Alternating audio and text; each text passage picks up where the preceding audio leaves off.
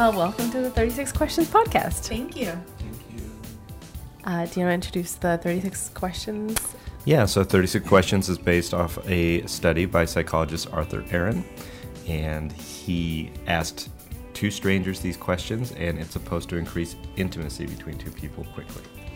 Yeah, and what he did is he did three psychological tests. One of them was to put two strangers in a room. They asked each other the questions, and then six months later, these people were married.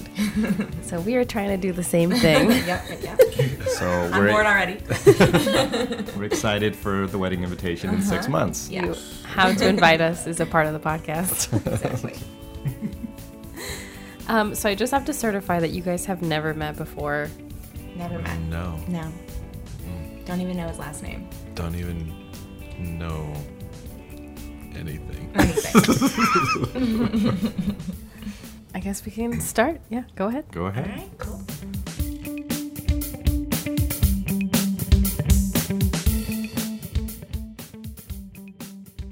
Uh, question one: Describe yourself in two minutes. Oh my god. Oh, that's off the right out the gate.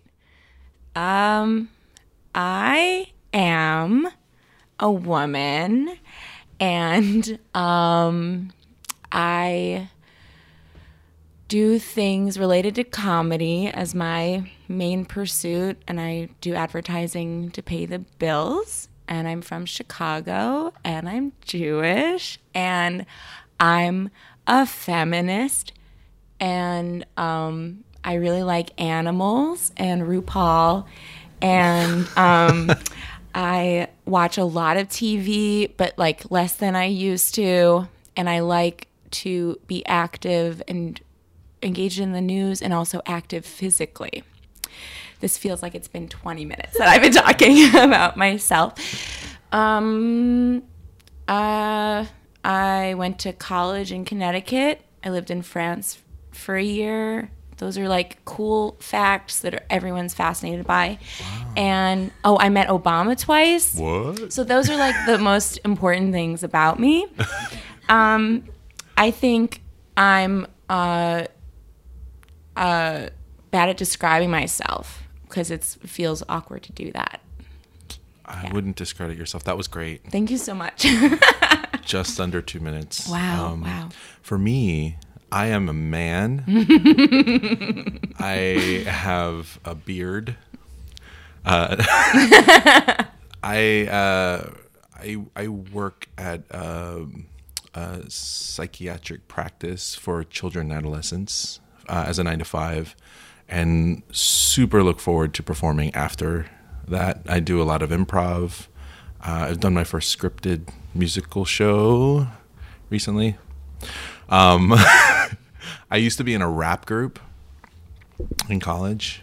After um, I never met Obama, but um, I did meet Parker Posey recently, Whoa. which was crazy. Um, uh, my mother is from Chile. My father was from the Philippines. Um, I really like music.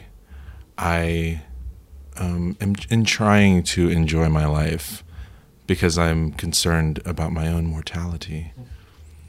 So super deep.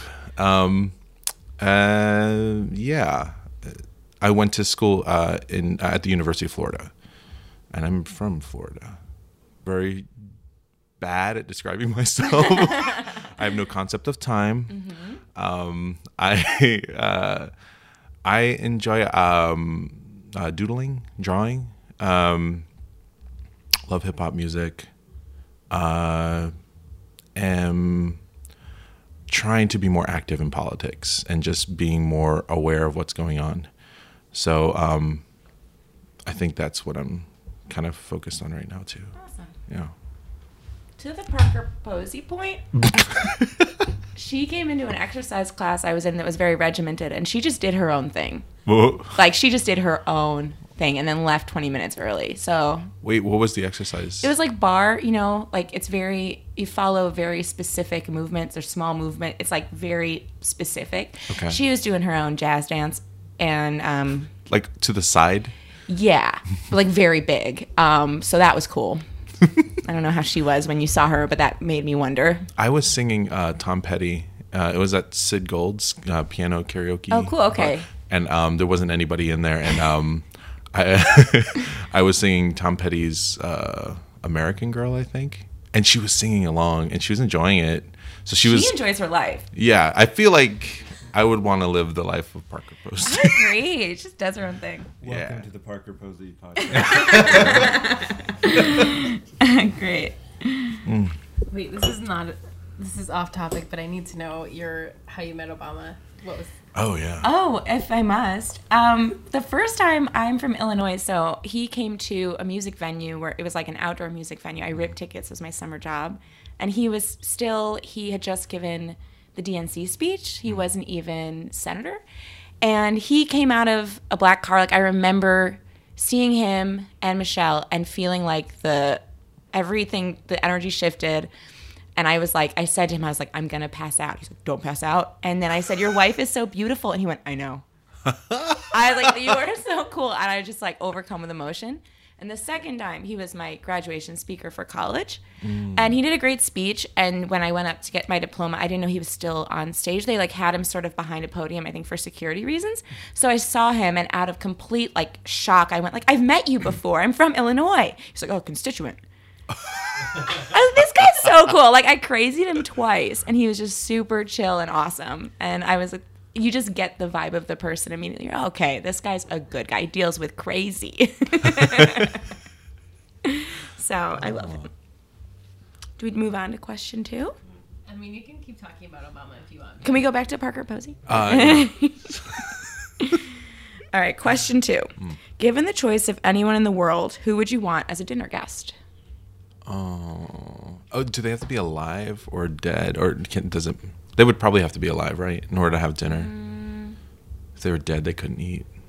Yeah, I guess let's let's do a live because I feel like also if we include dead, there's way too many options. That's true. We're talking billions. Okay, and I let's let's take. Uh, can we take? Do we have?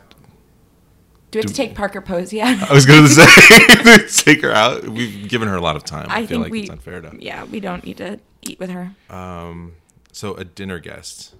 Oh boy. I feel like it used to be different, but these days it would be Hillary Clinton. Because I would really like to have a conversation with her off the record and hear her thoughts and what she's gone through this whole year. And like, also, I feel personally like there's so much bad press and things said about her that I would just want her to know that there's a lot of people who actually really loved her and cared about her and that we weren't just voting for her to like check a box because I think that's the reputation she got. So I would love to have dinner with her and be like, thank you. And how are you? And how can I help? Yeah. But like a year ago, it would have been like Beyonce. You know what I mean? Um I. That's good. Yeah. I. She kind of like. Um.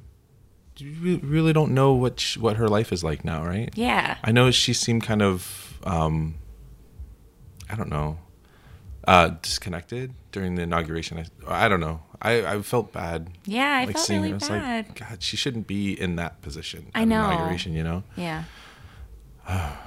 Um, I think for me it would I think it would be Kanye West. Wow. Yeah. Okay. Um, I was a big fan of his for a very long time. Um, and I um, I worry about him now. And I just am concerned and I just I don't know if um, he's like trolling or if he's like really if he really has these like ideas Yeah. um, or like feels strongly about certain things that he's mentioned. So I'd like to just kind of touch base with him Yeah, and just kind of say in. like, yeah, like I'm just checking in, buddy. Like, um, how's everything going? You know, order whatever you want. I'll take care of it. Um, just got paid. Uh, um, but yeah, like, um, I just want to know what what his deal is. Do you think he's trolling? Like you don't know? I don't know. Like I, I like there's a there's a there's the idea that people do things or say things to get the attention and get just people talking about themselves. And I don't know, I just feel like maybe you know, he just wants to stay in the zeitgeist and Yeah. you you know, um things saying like absurd things or things that maybe yeah. Yeah, maybe I don't know.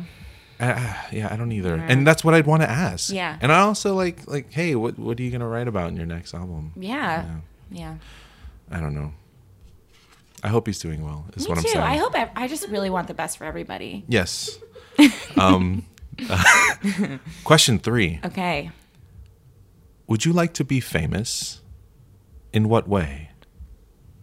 All right. Well, I mean, we had just two examples discussed of very different types of fame. Yes. Obama and Kanye. Like, would not want to be a Kanye or a Kim Kardashian type of famous where people are wondering if you're crazy or people are just see you as someone who is famous for being famous. Mm-hmm.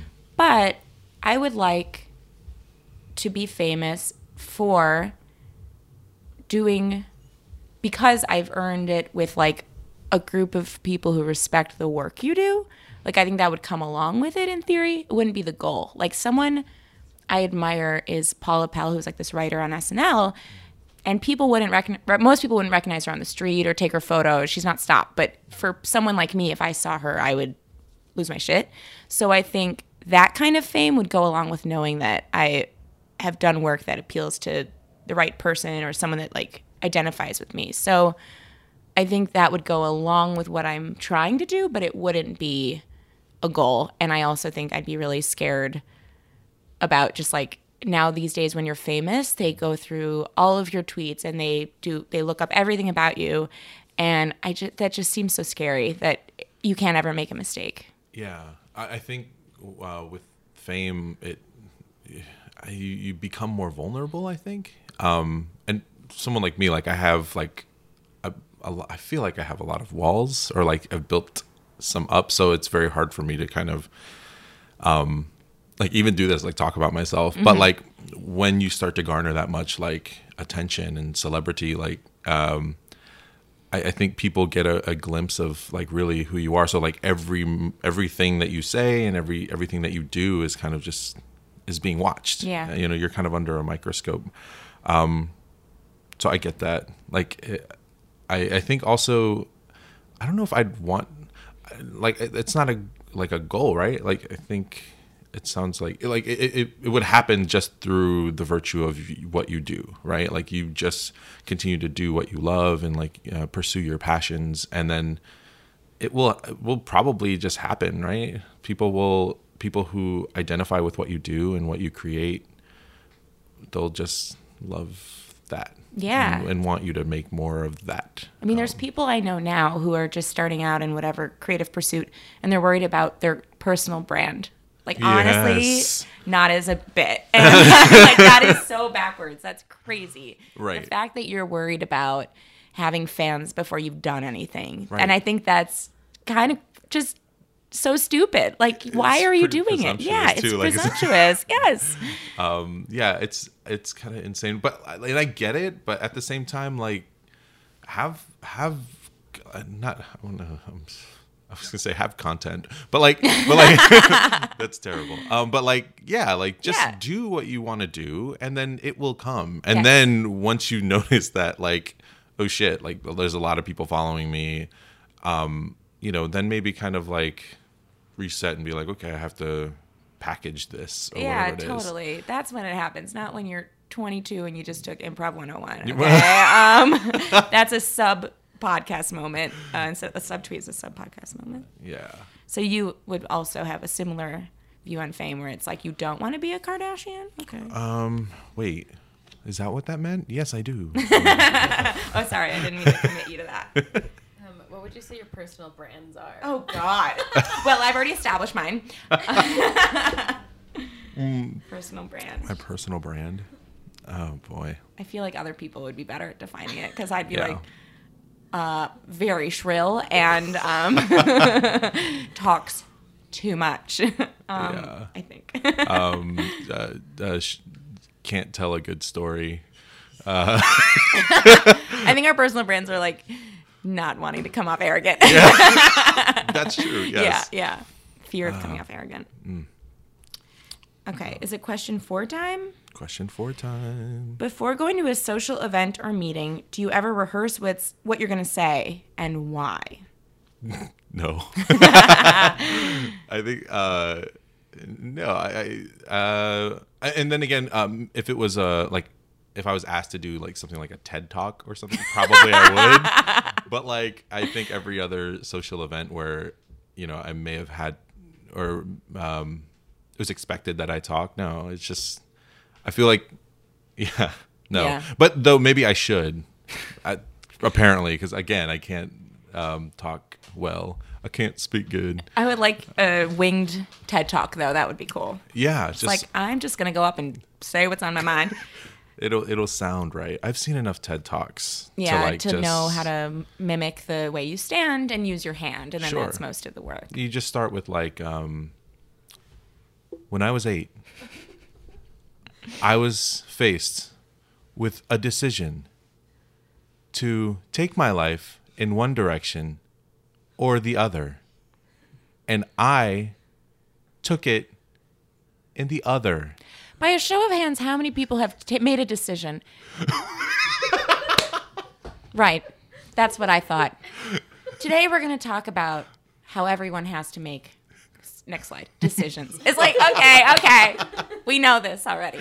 But I like hearing it from this person. a new podcast. TED Talks. also, if you work for the TED Talk people, do not sue us, please. Also, I listen to all of them and I love them. Yeah, they're really good. They're really Yeah. good. I know.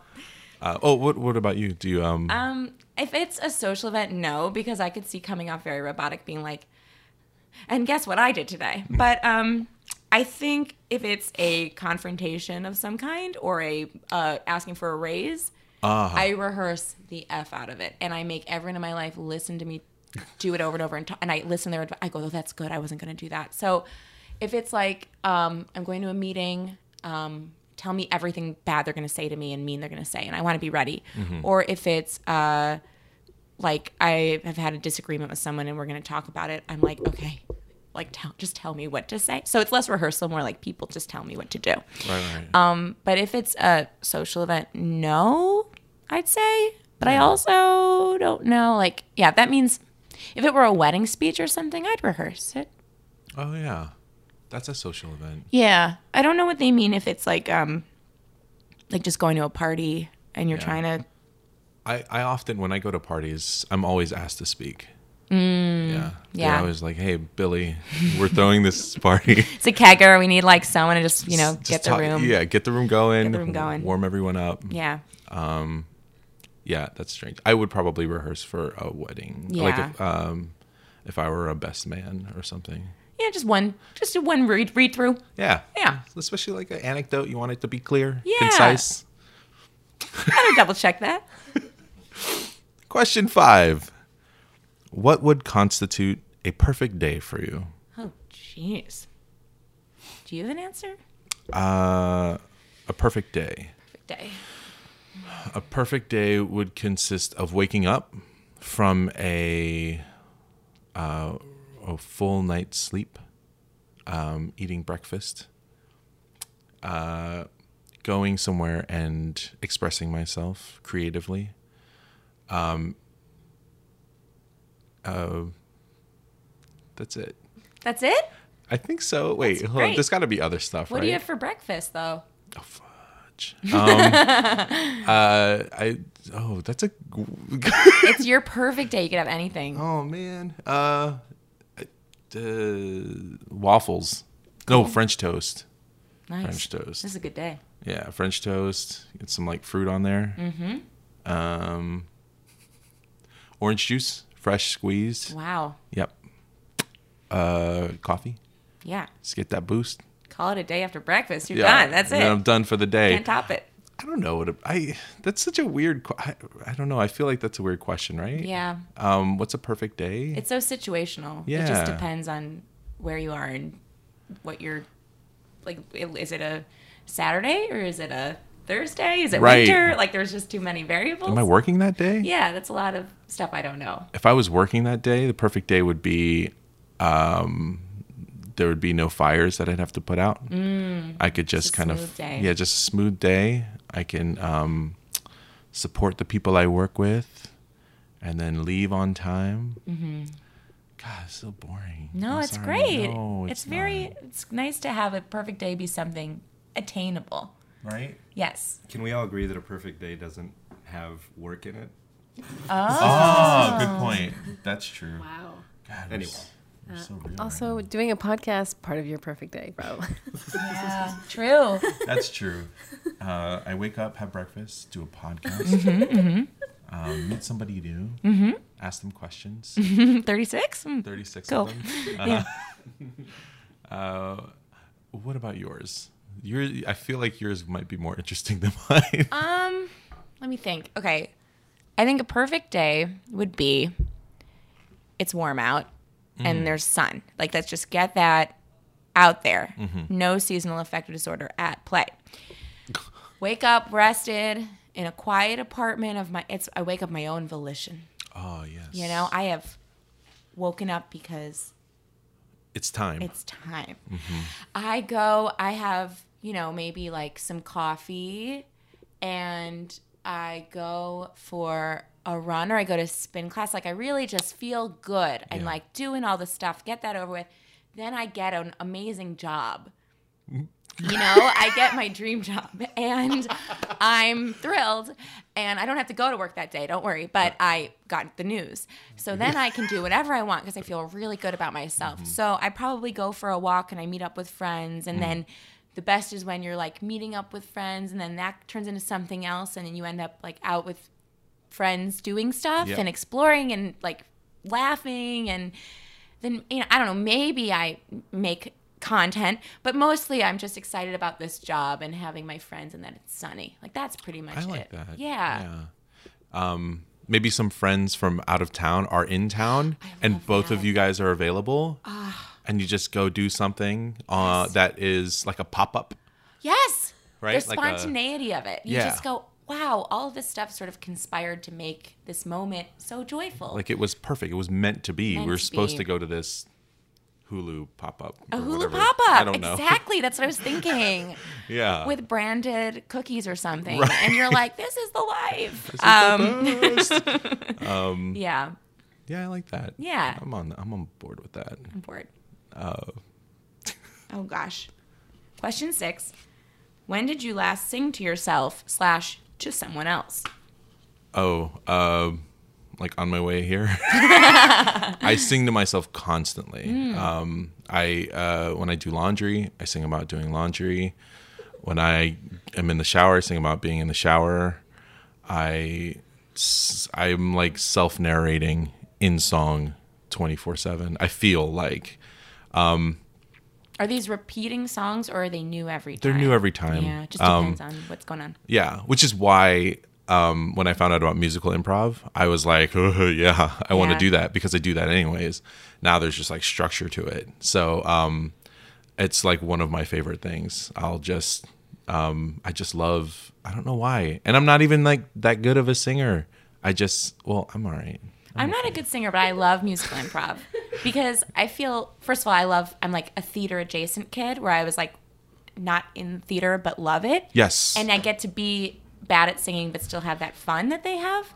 And everyone can sing louder than me. I just, you know, kind of like keep it low key. but I think there's something so liberating and joyful just about like, this is the dumbest concept and I'm going to scream it from the top of my lungs. yes. So I love that. And my friend, and I'm a terrible singer, but my friend Amanda and I were walking down the street yesterday just singing. I don't know why. And then we just kept going. We were laughing about it. I don't know why. We were just, I don't know. I, there's like a there's some, there's got to be something like chemical in the body, right? Yeah. Like when you sing, it just makes you I don't know, it just makes you feel better. I know. Um, I wonder if it's the break from normalcy. Like, because that's Yeah. kind of in musicals where it's like there's so much emotion or something where you can't talk anymore. You just have to sing. yeah, And so there's something chemical where you go, oh, this is like a heightened state or Mm-hmm. just something silly and weird. Yeah, And when you're singing with other people, you're like, oh, we're all kind of sharing how stupid we feel, which is a nice feeling. for sure. Yeah. and even if it's um, and I, I don't uh, I can't speak on this. What was that? Even at the march, the women's march, uh, there was like a group. Mm-hmm. Oh um, yeah, there was like an, a group that had like formed online. yeah, yeah, that yeah. you're talking about? Yes, And they met and they wrote a song and they sang it together. It was amazing. It was amazing. So Yeah. powerful, Yeah. and that's I. There's something to be said about like that. Um, you know, being able to express yourself in song, and it just it it carries this emotion and just kind of forces you to kind of feel more Yeah. than like you would otherwise. Totally. Yeah, and I get that. Like I I never like I did like drama in high school, but like um I just enjoy, I I'm the same way like I just enjoy like I don't know mu- like musicals. Yeah. weird. yeah. I'm the same. Yeah. Singing is great. uh, question seven. You will live until 90, but Cool. must choose either the mind or body of a 30 year old for the last 60 years. Which do you choose? You gotta say mind. Well, no. Wait. Whoa, whoa, whoa. Because, all right, I've seen enough Oprah every episode to know that the older you get and the wiser you get, actually, the happier you are. So, a lot of studies have shown that a lot of people think you're happiest in your 20s, you're happiest, in, but it actually, you a lot of people feel until their abilities start to go that they get happier in their 40s, 50s. There's just more satisfaction. So, I think like mentally, there's something to be said for wisdom and maturity and gaining experience and still mentally growing. Um, but I also think that uh, I get well. I'm 30 now. I don't really like my mind, so I would say that I would rather rather I'd rather keep my a 30 year old's body where things work relatively knock on wood normal mm-hmm. and get wiser. I think. Okay. Yeah. And then people be like, "Oh my god, she's so hot for 90." like if I were 20, people be like, "Ugh." But if I were 90, people would be like, "Yeah." I'd be like on the cover of a magazine. You know what I mean? And it'd be cool because I want to be worshipped that way. So that's good. It sounds, sounds great. um, I, I I don't like my body now, so maybe my mind. Um, This is a question of whether you hate your body, mind Right or now? body more. yeah. Uh, uh, but is it any thirty year old? Does it have to be ours? I think it's yours. It's mine. Yeah. Fuck it. No, I'll just do my mind. Although I have the mind of a ninety year old as well. so you already been there. Yeah, I'm forget. I, I'm very forgetful. I don't know why. That's tough, right? Yeah, that sucks. I should. Um, gi- does, have you ever tried ginkgo biloba?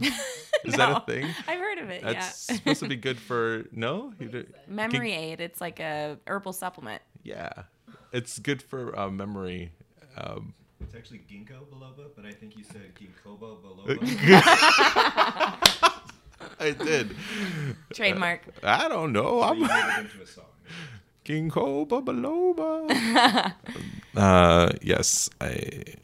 That was that was what I struggled with all through school was when I had to memorize things because I could like grasp concepts, but I tried to be actually in college. I tried to be an art history major and a film major. You have to remember dates and you have to remember like specific names, and I just couldn't do it. I just I can't do that. Wow, you, I- you didn't try any herbal Ginkgo supplements? no, I didn't. Have Oh God, So you'd rather have your mind. mind. Um, yeah, I think so. I mean, and plus, like when you're 90, like your mind kind of it starts to get it. It starts to get shot, right? Yeah. So like, it would be nice to retain more, even though my mind sucks right now. I, I can probably retain more and just kind of be in the moment more. Um, so in the future, if like I have kids and then they have grandkids, then I can be like, hey, I understand what you guys are Yeah. saying to me. Yes. Even though I'm 90 years old. Yeah. Um, uh, that might be nice, I think. Yeah. Though then I'll eventually die and it won't matter. I think the the sweet spot would be the mind of a 45 year old and the body of a three year old because you would be like when I was three, I didn't have plantar fasciitis or sciatica, but I, you know, when when you're 50 or 45, you're kind of like things are okay. You're a little less frantic. So I would love that sort of pace, but with a very childlike body. Like uh, Benjamin Button. Benjamin Button. Um, is this one? Yes. Question eight. Do you have a secret hunch about how you will die? Yes. Alone. Um, no. Uh, do I have a secret hunch about when or how? how? How I will die? Um, I don't have a secret hunch. I don't know. I I do I have this weird thing though. Like I feel like um, it would happen unexpectedly. Right? Is that that's That's interesting. it's frightening. I don't know why. Like I feel like one day I'm pretty careful. I feel like I've lived a pretty safe life, um, which I'm trying to abandon What? now. It's a little too. I don't know. Like you, I I feel like I've made like safe choices in my life. Like oh, yeah. make sure to um, you, maybe you shouldn't pursue like uh, this. Uh, uh, like music, Mm-hmm. maybe you should definitely get a nine to five so you can, um, you know, have uh, Stability. stability stuff, yeah. financial security have a roof over your head be able to take trips you know whatever but um but now uh as i'm getting older like i'm 35 so like i am i don't know like it that doesn't really matter right like you can account for you know that financial stability but what does it matter if you get hit by a bus you know and you could be playing it safe like you could like look both ways and then boom you have no idea um so you i yeah um That seems healthy. I think Right. there's an unrealistic paranoia some people have that prevents them from taking risks. But if you take risks with the intention of saying, I know all this isn't permanent and I might as well, but there's like a sense too of keeping your own security, that sounds like the right balance to me. Like I I also had a nine to five and I left, and that was really scary. And maybe it wasn't like the long term best choice, but it was a calculated risk because I was like, oh, what's the worst that'll happen? I go back to my nine to five. That's totally doable. It's manageable. But I mm-hmm. think people, some people are like very far into the risk category, and some people are very far into the safe category. So I don't know. I and like I also think I'm gonna.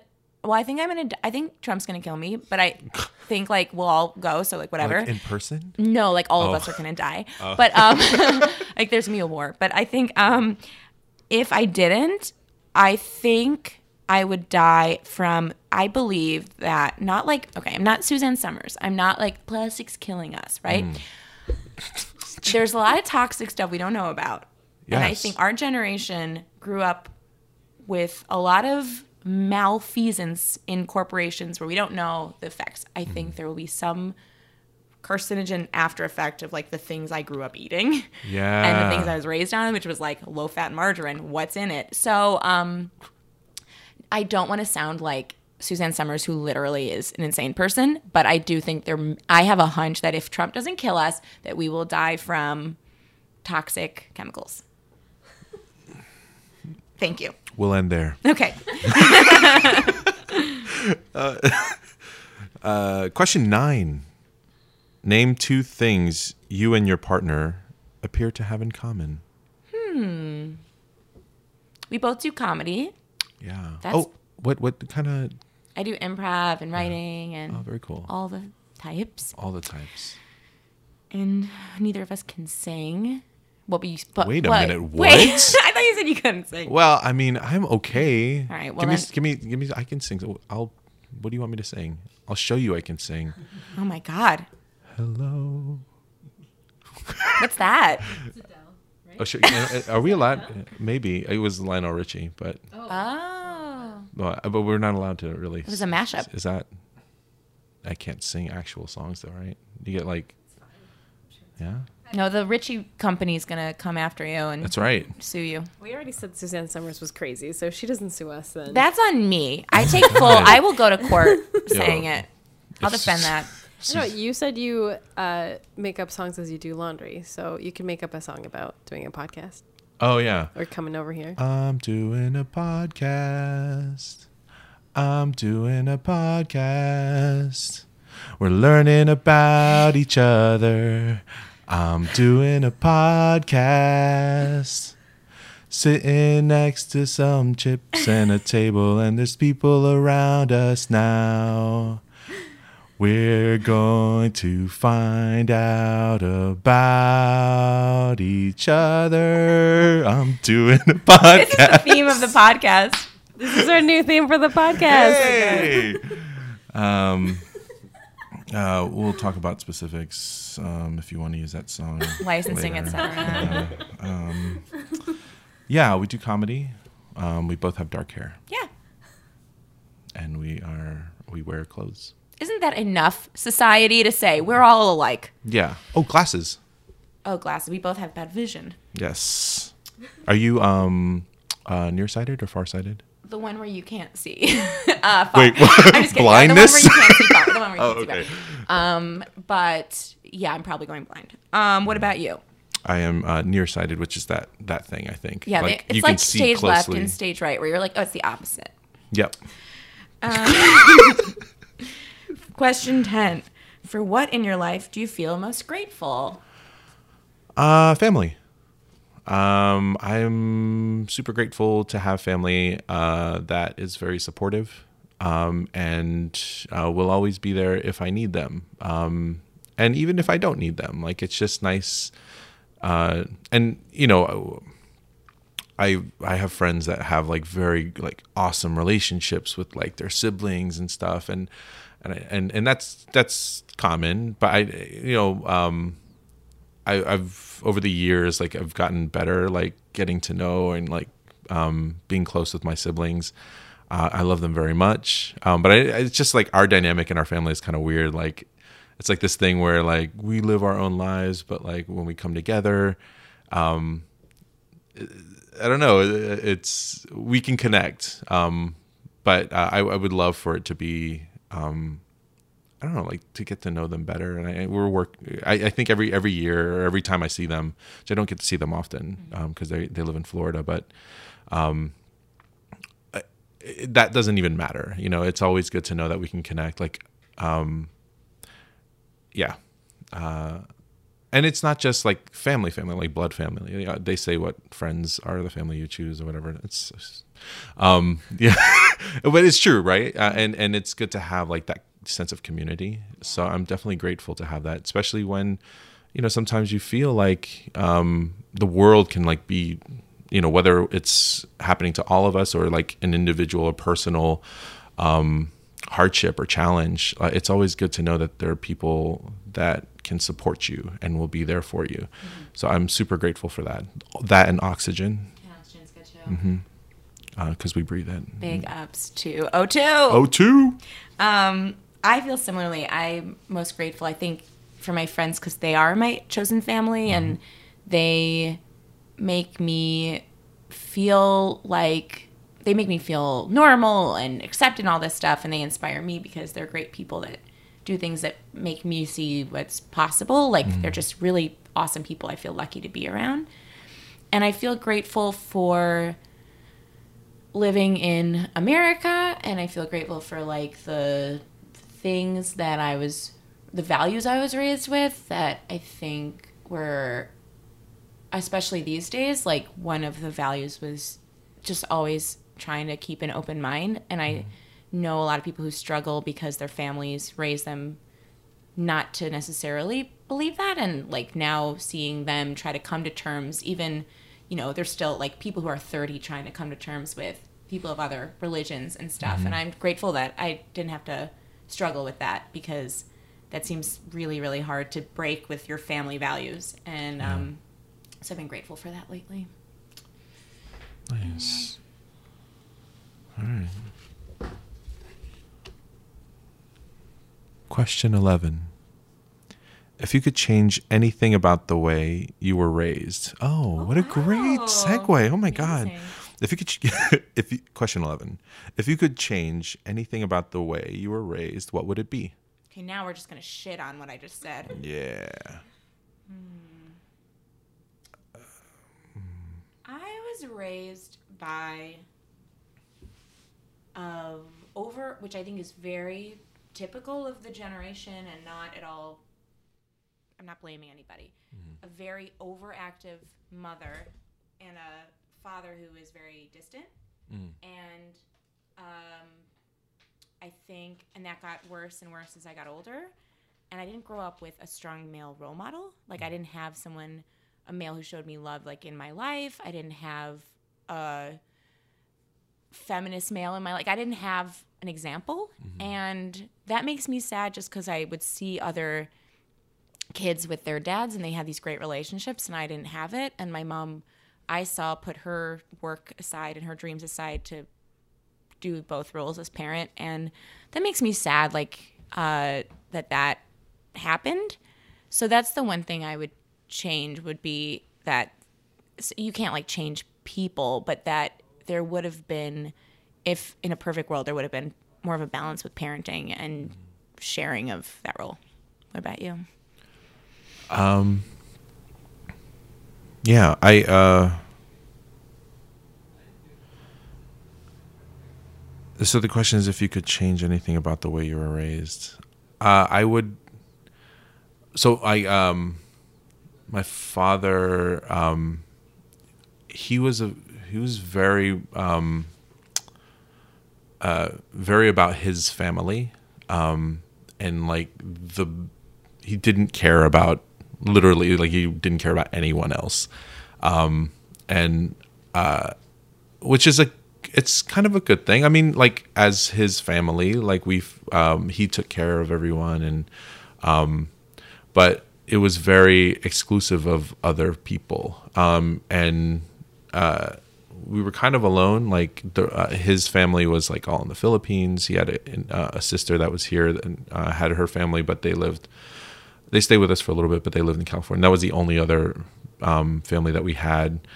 Um, and he was very uh, like my mother would try to like um, you know talk with her family sometimes, but he would be very like uh, like uh, I don't know if it was paranoia or whatever, but he was just like, why are you talking to them? Like, let's, you know, let's just keep it in our family. And, um, like we wouldn't have a lot of people over. Uh, and I think just being open to other people. And he was of a generation that was like, um, uh, I guess very, well, it was a different time, but yeah, I, I feel like being exposed to more people and just being more open to, uh, getting to know other folks, I think it would have, yeah, I think it would have been, I would have been a different person. Interesting. Um, yeah.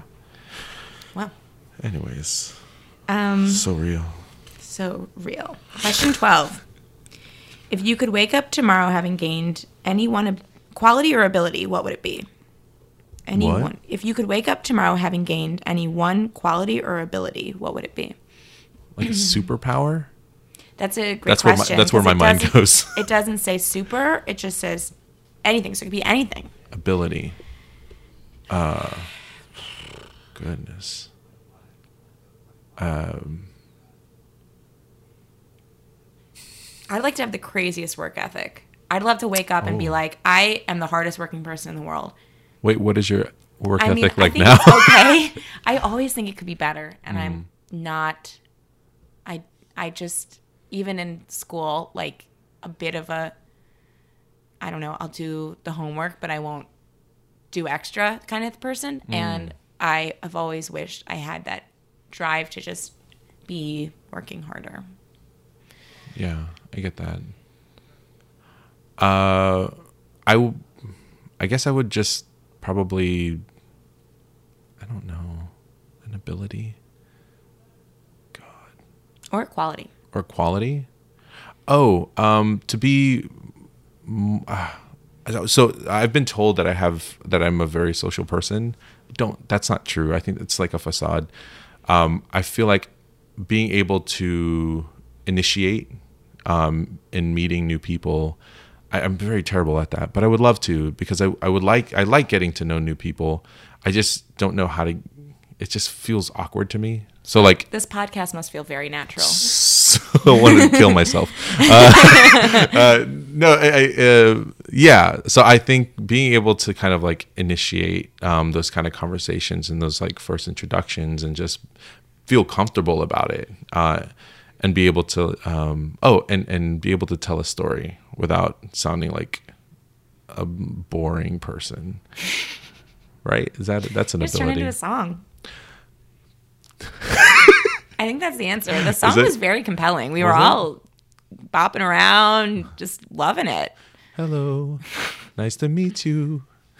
Let's talk about your life. You're gonna make so many friends that way. I know. It's me crazy. Yeah, people won't walk away from me. No. No. Uh, uh, yeah. Where are we at now? Oh, 12? That was 12. Oh, 13? Question 13. If a crystal ball could tell you the truth about yourself, oh your life, the future, or anything else, what would you want to know? Okay. Part of me wants to know, like, what's gonna happen to the world. Yeah. Because as scary as it might be, I would, I just feel totally lost in anxiety about possibilities and where to focus attention and what to do. But then it's also weird if it, and, and then if I knew, I would just be like, okay, whatever, just deal with it. But it also would probably make me check out of things. Um, and I also would like to know just answers of like the questions that keep me up at night of what am I gonna do and like is all this gonna mean something and what is you know so I guess I would just want answers on like what are the next I don't know what do the next 20 years look like that's a big old question but I'm asking it Are you? Do you think you are? You, would you be? Um, well, I guess they're aligned. What's stronger for you? I, I would imagine like what's going to happen with our world is probably the strongest. Yeah. Because I, I feel the same way. right where it's like why would I even be doing this thing I'm doing if I knew that that thing was going to happen Right. like that's kind of how I felt with the election because I was I was volunteering for Hillary and I was like oh if I had known they were just going to hack the election and do that thing with the CIA I wouldn't have volunteered because it felt like oh this outcome is inevitable Right. and so I almost feel like, you know, had I known that it was going to go this way, I would have just been like, F it, whatever. Yeah. So I kind of feel that way right now where I'm like, uh, is the world going to end? Because if it is, then I'm just going to like have fun. Or like, are we gonna? Go, is it? Is, is there press? uh, You would probably know more than I would, but like, so Iran banned us from visiting. Yes. Their country. Yeah. Has that has that happened before? Are there countries that? uh, not in our lives, I don't believe. Like, I mean, we sh- that shouldn't have happened. Right. that's, like, crazy. That's big, right? Yeah, that's like, I s- crazy. I s- that came up on my f- that came up on my phone, and I was just like, "Whoa! Like, what does that mean?" Like, Right. and then and they're not going to be the last country to do that and Right. They're it's yeah it's not good. So we just have to wait until he dies. Um so anyway what's your answer? I would love to know about what happens i want with to know when he dies. Yeah, I I, I want to know how this whole thing is gonna transpire. Like, I just would like it to be over, and like I just want to I want to know when that is gonna be, so I can just kind of plan accordingly. Yeah, exactly. Because there's like this weird balance, right, of like what is happening in the world, but also your life Mm-hmm. as as like an individual, and like your own pursuits and goals, and um sometimes it's hard to kind of focus on one without no or like without thinking about the other yeah and it affects it and it and i think this is the time where it's like you know i think everybody's really feeling especially like in the like performing community or whatever like people have or like in every community like it's just Yeah. like you want to focus on your job or whatever it is but this is in the back of your head so like what's how is that how is it going to affect um your your place of work or like Yeah. your community like and how can i be useful like how Right. can this be more meaningful than my own pursuit like how does this translate to something bigger? Because i think with comedy it's interesting because right now like none of this is really funny but there's stuff i like the stuff that really leans in and delves into the issues and then stuff that feels like pure escapism. Mm-hmm. But at the same time yesterday there was at the time of this recording there was the protest at jfk because all the people were being detained who legally came to the US and they were just in the air when Trump signed the executive order. I was like, oh, I should have just been an immigration attorney. Like that feels way more interesting Right. and compelling than what I was doing. So uh, if I knew what was going to happen, yeah, I agree. It would like change. I mean, you just got to try to do your best. All very new and scary, but just I wish I knew what was going to happen. yeah It's a fun podcast. this is the best we wanted to make this the best so here it is Exactly. The best podcast. Okay, question 14. Is there something that you've dreamed of doing for a long time and why haven't you done it? like, yes, and why? Uh, something I dreamed of doing uh uh voiceover acting Oh, yeah been wanting to do that for a very long time and i don't know why. Like I have a, a microphone and like I, think have need, things yeah. that that's all you really need, right? I don't know. I, it's just a I I um sometimes uh when I have like these like goals or like these I things that I want to do, I put it on a pedestal. And then like I find like every reason why I can't pursue it because it's like, oh, you have to you have I have to do this and this and this and this and this in order to prepare to actually attempt to do it. Um and I think that's the one thing that hinders me. It's Yeah. like I, I put too much emphasis on like how I need to prepare for something instead of just saying, fuck it. Like Yeah. let me just try it. the fear of like doing it badly or doing it unprepared is bigger than yeah the- Right. there's a elizabeth gilbert quote that i like which is a variation on a quote where it's like what would you there's a quote what would you do if um you if failure wasn't an option and her variation on it is what would you do if you knew you'd fail but it was still worth it what would you, and I like that. Like, Yeah, what would yeah, you do yeah. if like failure is inevitable? You're gonna fail, but like you just got to do it anyway. Right. And I think that's a good. That's changed my that sort of thinking has changed my looking at goals of being like, um, I know that it's worth it. Like, in at the end of the day, it's just even if I fail, it's worth it. So, I think I get where you're coming from with that, and I also understand that there it feels like there's permission that needs to be granted and whatever. So Yeah. I totally get that. I think I've dreamed for a long time. I don't know of some things that I've dreamed of doing are in my mind things I don't have control over. Like I've dreamed of um having a full-time like comedy job that feels fulfilling and I feel like I'm on a path to get there. I'm trying. It just feels like a lot of luck, but I'm this coming year working harder to put myself in a position to be better suited for that luck to happen. Yeah. Um, so I feel like I'm trying. Is my answer. Yeah. I like that answer. Thanks. Question 15.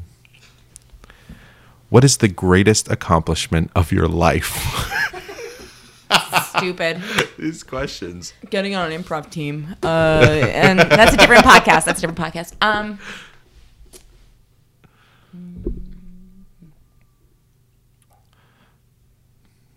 Greatest accomplishment of my life.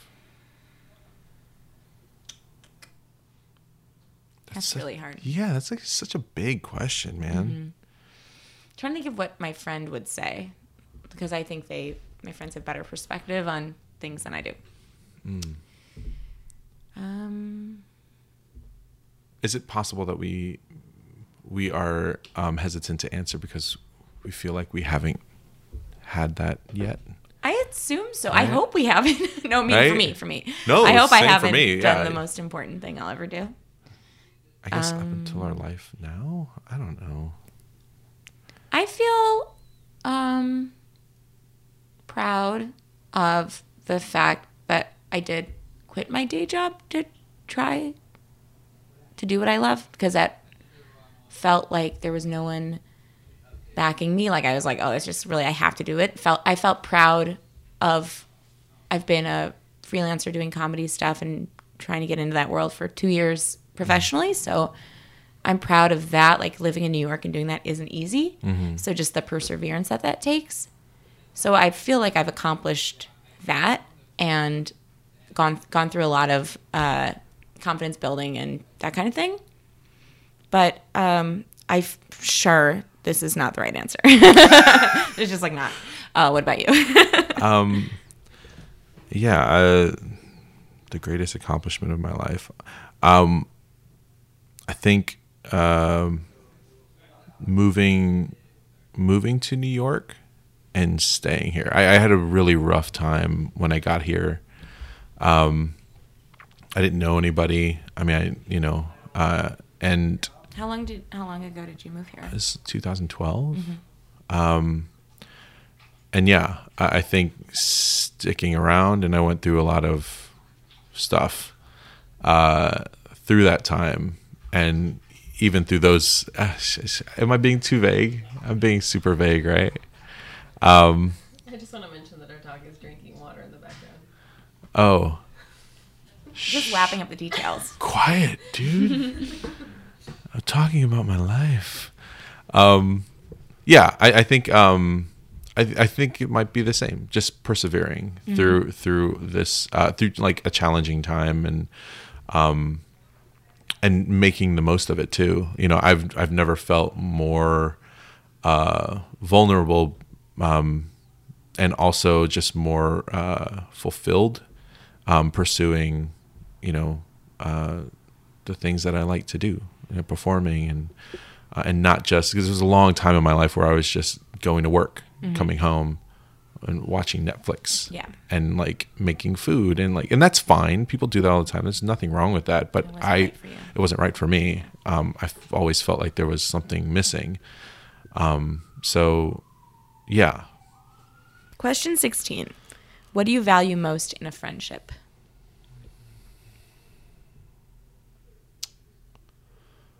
I um, that's a very good question.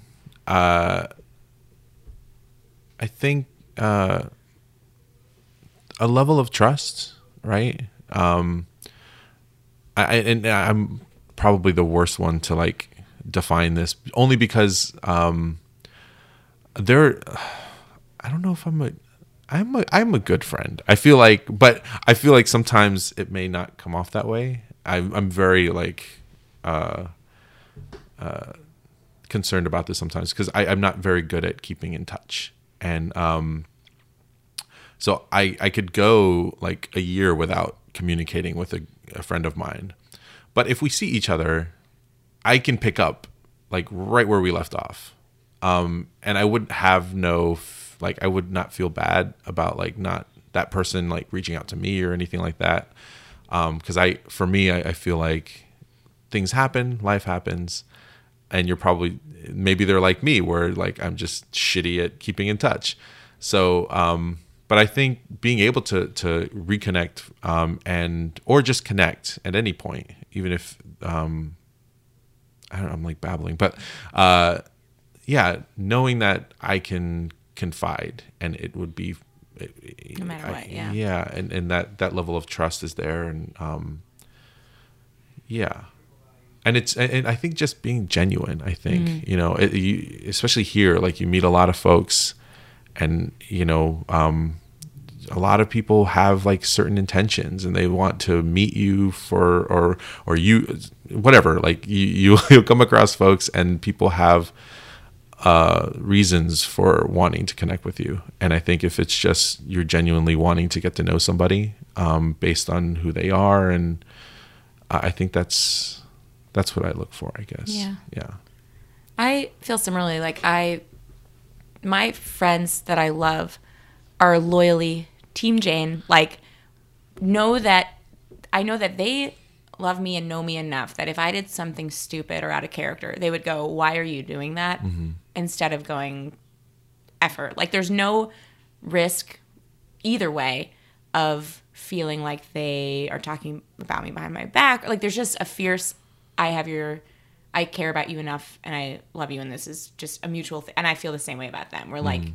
I I know how much I care about them and they care about me. That is so incredible because a friendship where you worry someone is falsely being your friend or there's like a weird intention th- that's horrible and you can get a million of those in new york and you can get mm. a million of them if you're in a creative field and i think most of my closest friends aren't they don't do the same thing i do because i think i've really deeply connected with them. They're also just a lot of them are funnier or if not fun as funny as the people who do comedy. So they're like very funny people. So i think um all my friends that I love are people who I really respect and love, and I feel like it's mutual. do you, do you have like uh, do you have like a close like circle of friends? Like like or like an inner circle of friends? Like folks that you I have a couple small circles that mm-hmm. aren't concentric. They're oh. different worlds. yeah yeah, yeah. But like my two best friends, one is in Seattle. He just moved, and one's in LA, and mm-hmm. we know each other from years ago through a specific context. And then there's a group of New Yorkers who don't do comedy, who I love, and we bond over other things, Yeah. and I love them, and I consider them some of my best friends. And then there's another group of like people who do comedy. I consider some of them my best friends. Like there's just it's different worlds, that Right, right, aren't right. The same, but I feel like they all, I love them all, but they all are very different. Got it. And that question. Uh, question 17. What is your most treasured memory? Oh, Aw. Mm, are you ready for the podcast to get depressing? yes. I guess it makes sense about halfway through the questions. Um, so some of the stuff I went through was that my parents died at different times but close together. And that sucked. And I remember that my mom's goal for me was to move to New York and do what I wanted to do. She was very supportive. She was in Chicago. She had cancer and she was like, "Go live your life. That makes me happy." But every day over um, my lunch break at work at like a stupid desk job, I would call her for an hour. We would just talk on the phone. It made me really happy. And I would go for these long walks and she just wanted to have a normal mom relationship where we could talk about BS in my life that didn't matter. So those were great talks. And at some point she got so sick we couldn't have those talks anymore. And I remember it was the like the worst pain.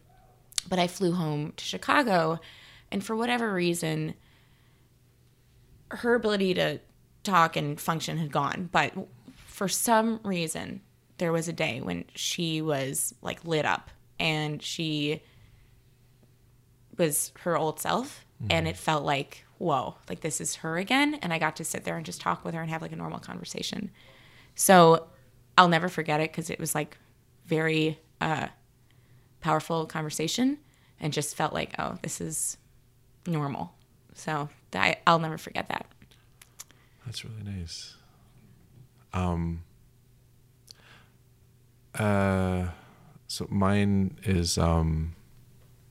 I I guess along the same lines. Uh. So uh, I had uh had I always thought of um moving to California, um, and I, I just wanted there was a scene out there like a music scene and i wanted to like you know see what was out there. And i know there's a lot of opportunities to perform. Um no my dad got uh diagnosed with als and uh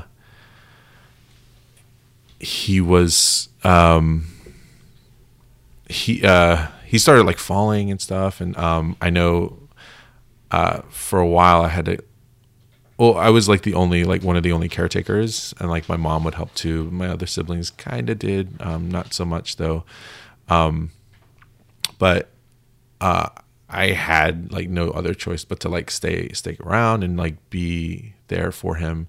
And i wanted to you know it's not like it was like oh god this is a chore. Like i wanted to be there because i know that there's like a like you know who's going to who else is there? And also like like there's like now like there's a, a date right? So um he passed away and um like i felt really bad for my mom um and it was weird. Like i had um i had all but like given up on like moving away and whatnot but i was like seeing somebody at the time and and but they lived like in another like in like south florida. And like months had gone by since he passed away and i, I remember um like it was like a, a new dynamic in the family and the household. And also like all this time that i was that I had given like it was already parsoned out. Now like there was nothing. Um and so i remember talking to my mom about like maybe like moving in with this person and and that would require me leaving the house. And it was it was a question i didn't want to ask because i still felt like it was fresh. And i didn't want to like I f- almost felt like it was i was abandoning my mom and um but she was so encouraging like she was super supportive and she was like you know you need to live your life you know you need to be able to go and and and so like I remember that, and I always look now to my mom.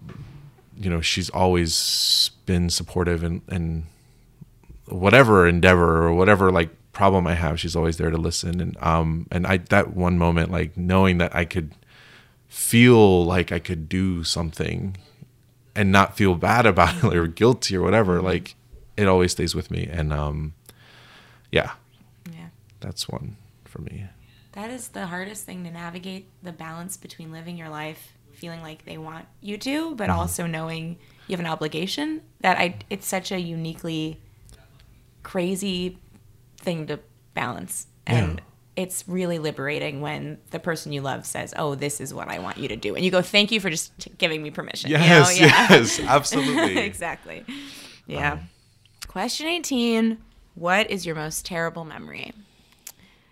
I think my most terrible memory was a stretch of time after my mom died and my dad was sick and I was not able to for like months not able to do what I wanted or be present or anything because I was kind of in mourning and also like in the process of losing another parent and figuring out what to do with my life all at once and just feeling really overwhelmed and alone um, and trying to navigate a new world where it was like only me and my friends that were incredible to get me through it. But that stretch of time really sucked. And it actually was like most of my 20s were spent dealing with uh, like death and gross, sad things. So I think that there's like just a specific stretch of time where I can just think about like walking through Prospect Park going, oh my God, what am I going to do? How do I get out of this torture? I'm just like tortured. So that was a terrible stretch of time. Yeah. Uh. Yeah, I've had that. stretch. Yeah, the same I get that. Yeah. Um. I think um.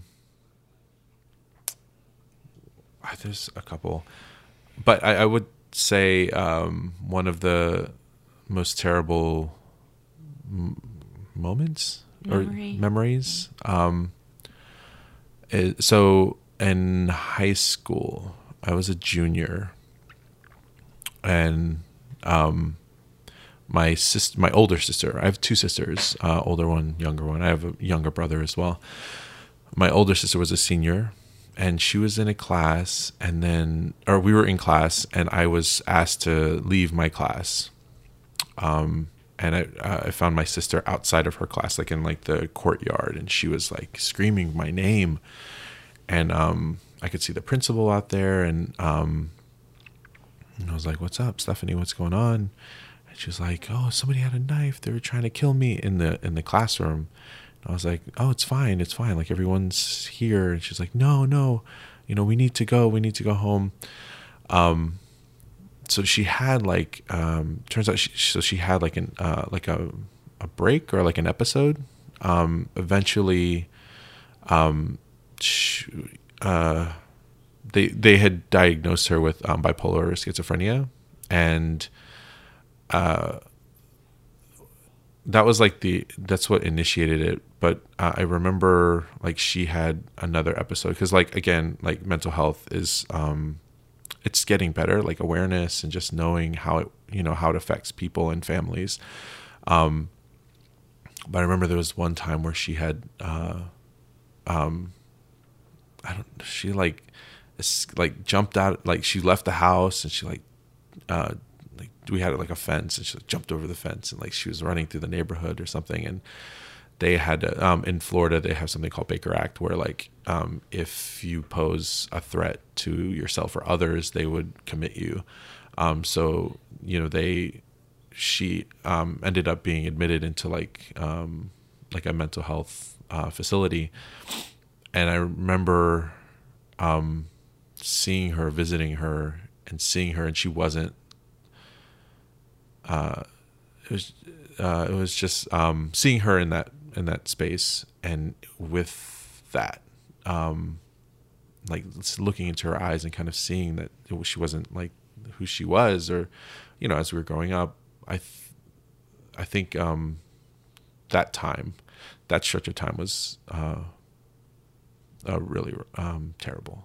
I had a similar situation. It's Yeah. terrifying when uh, is also immediate family member. Someone is mentally ill and in the like going back to the question about whether your mind or your body goes, in a way I'd rather always have my mind for that reason because seeing someone in their shell of who they are but they've completely changed and they're in that situation is so scary. Yeah. You're like, I don't even know who you are. This isn't you and you can't really rationalize. It's awful. Yeah, especially if you're not like educated, you don't know how it works. Yeah. You're just like, why is this happening? And I think a lot of families deal with that, and some don't know, especially older generations, or in my like in my case, like um like immigrant families, like they just they don't deal with it the They same way. They, they don't it. process Yeah. it the same way. Yeah. So um That's yeah, very scary. let's move on. Let's move on. Question 19 Mm-hmm. If you knew, if you knew that in one year you would die suddenly, okay. would you change anything about the way you are living now, or the way that you're now living? And No. why? No. No. But why? Um, because then like who cares? Because you're dead. What about you? I agree. Right? Just keep on doing what we're Whatever. doing. Like- okay. I'm gonna cure cancer. yeah. Uh, probably not. Yeah. I'm gonna Um, go straight to the lab. If I knew I was gonna die in a year, I'd probably just like keep doing what I'm doing. Yeah. I think I that- think so. I think I'd try to be more bold.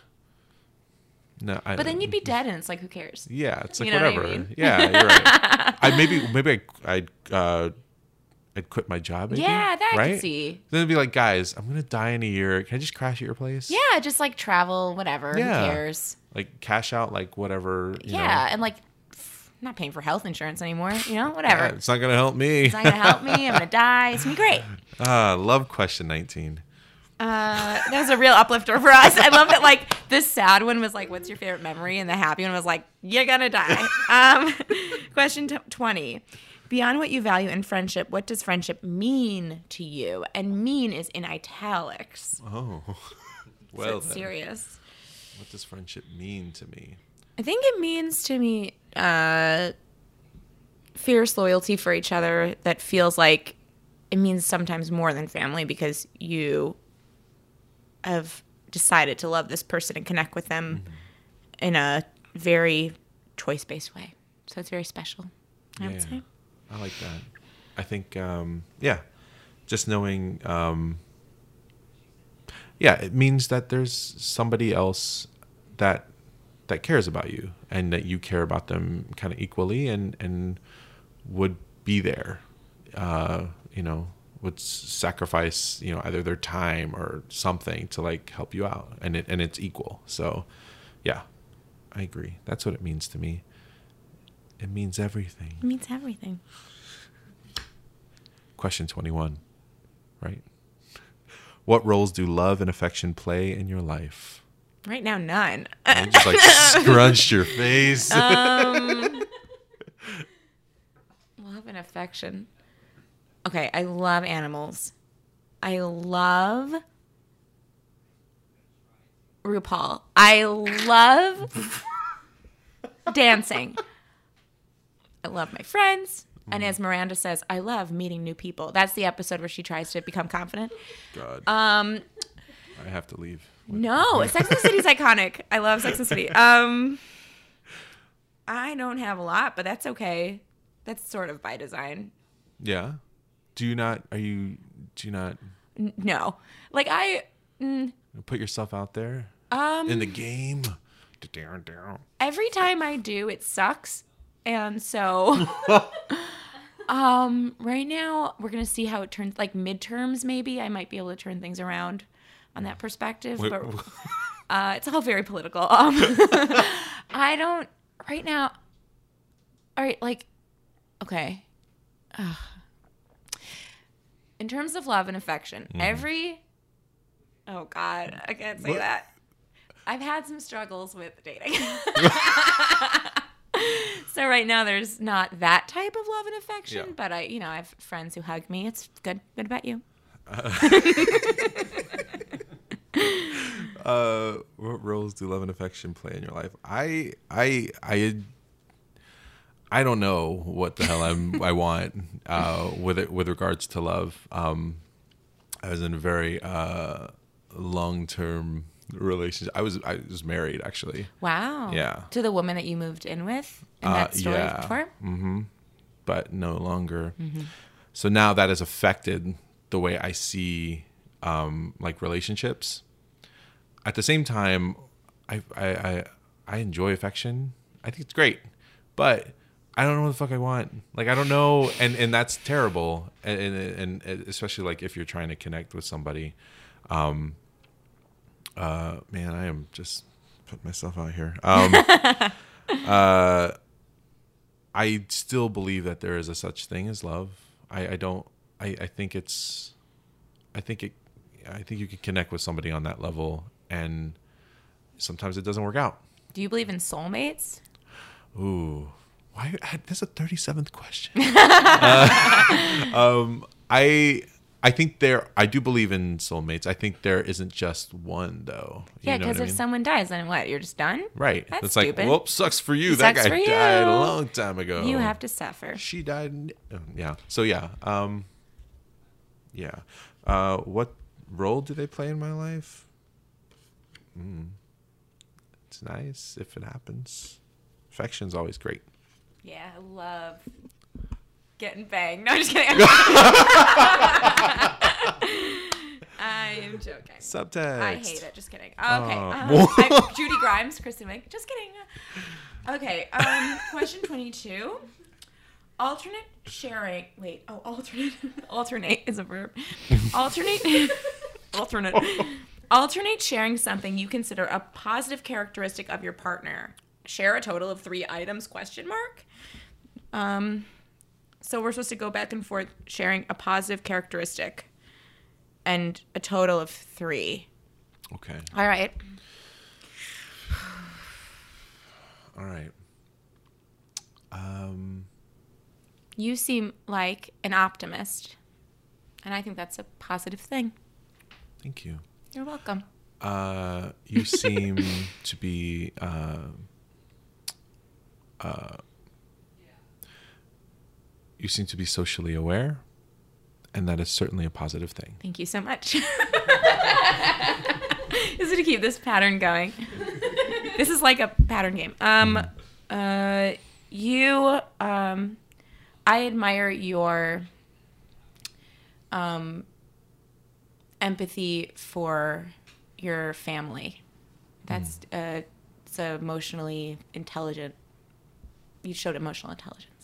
Thank you You're welcome. um So formal. Yes. I uh, I admire uh, your um, ability to um,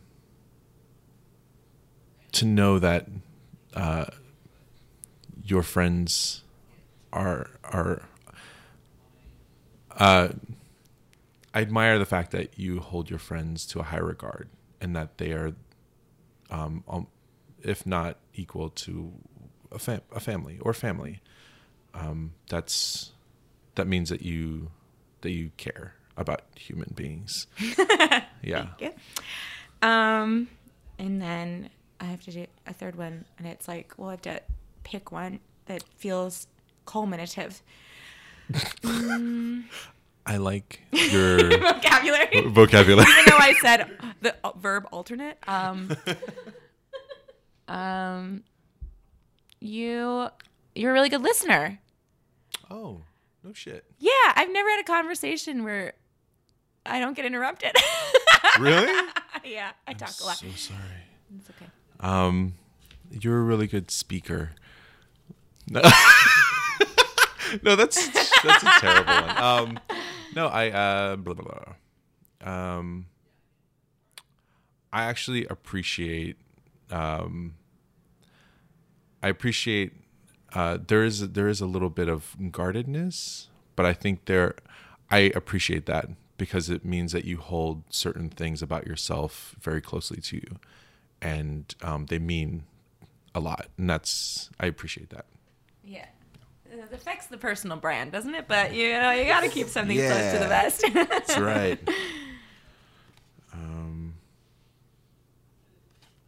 oh, 23. Question 23. How close and warm is your family? I think we go around. Do you feel your childhood was happier than most other people? My family is just me and my sister. So it's not a typical situation. Um, my friendships are very close and warm, and my relationship growing up with my family was with my mom was very close and warm. And I think all told, when I look at the world, I was very lucky to grow up with uh, the family I did. What about you? Uh, I think our family, my family is close. Um, uh, We're probably not the warmest, but we were warm enough for um, for our family, and um, I think uh, my childhood was a happy one.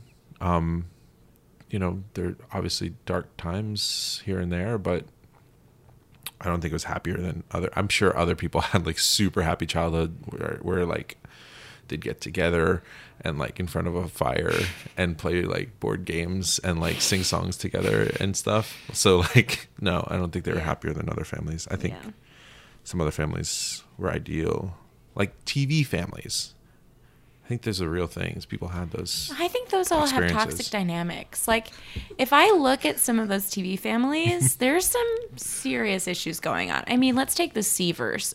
Uh, oh, that boy. family, that God, I watched every episode of Growing Pains. I love that. That was a bad family. Wait, They was. held so much shit over those kids' heads. It's I thought, okay, best TV family, not the Seavers, apparently. not the Seavers. Great theme song. Yeah. Oh, good. Yeah, it's a good theme.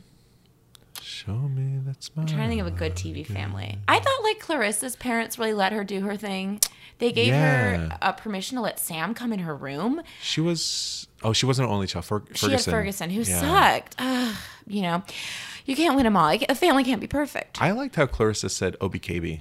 OBKB. I did love that. Oh, man. Oh, it was so good. She was the best. She's a crazy person now. Oh, Oh, really? yeah, oh no. I'm sorry. I know I shouldn't.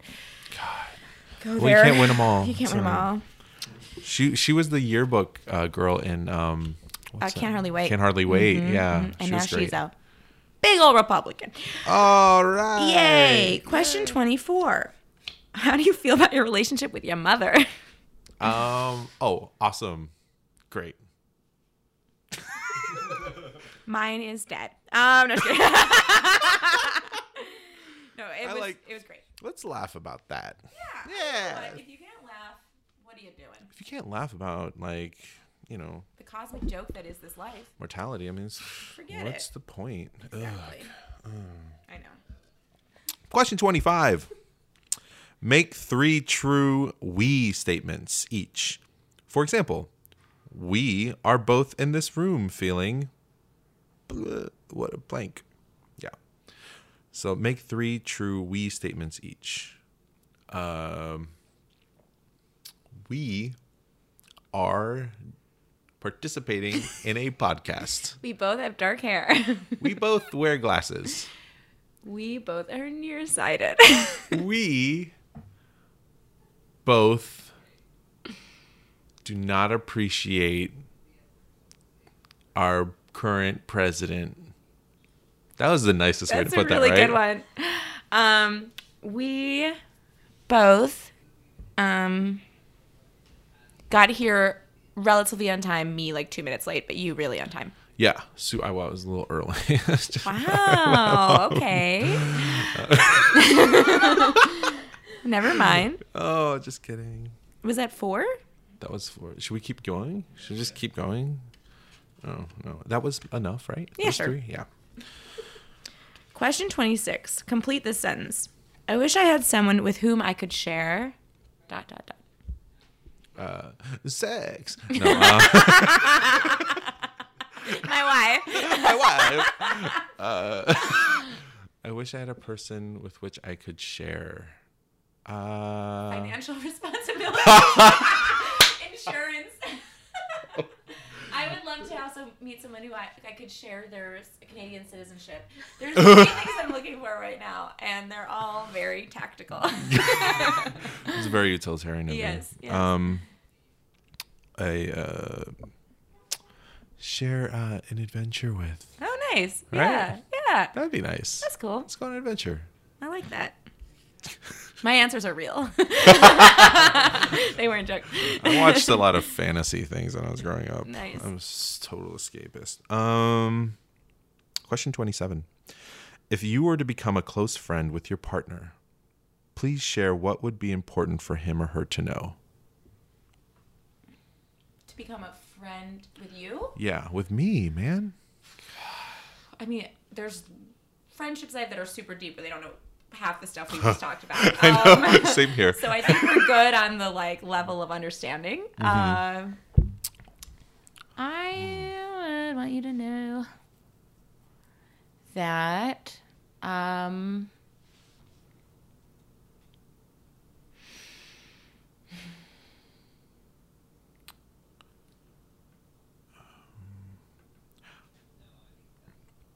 Oh, it's tough because I really feel like we've covered so much. Uh,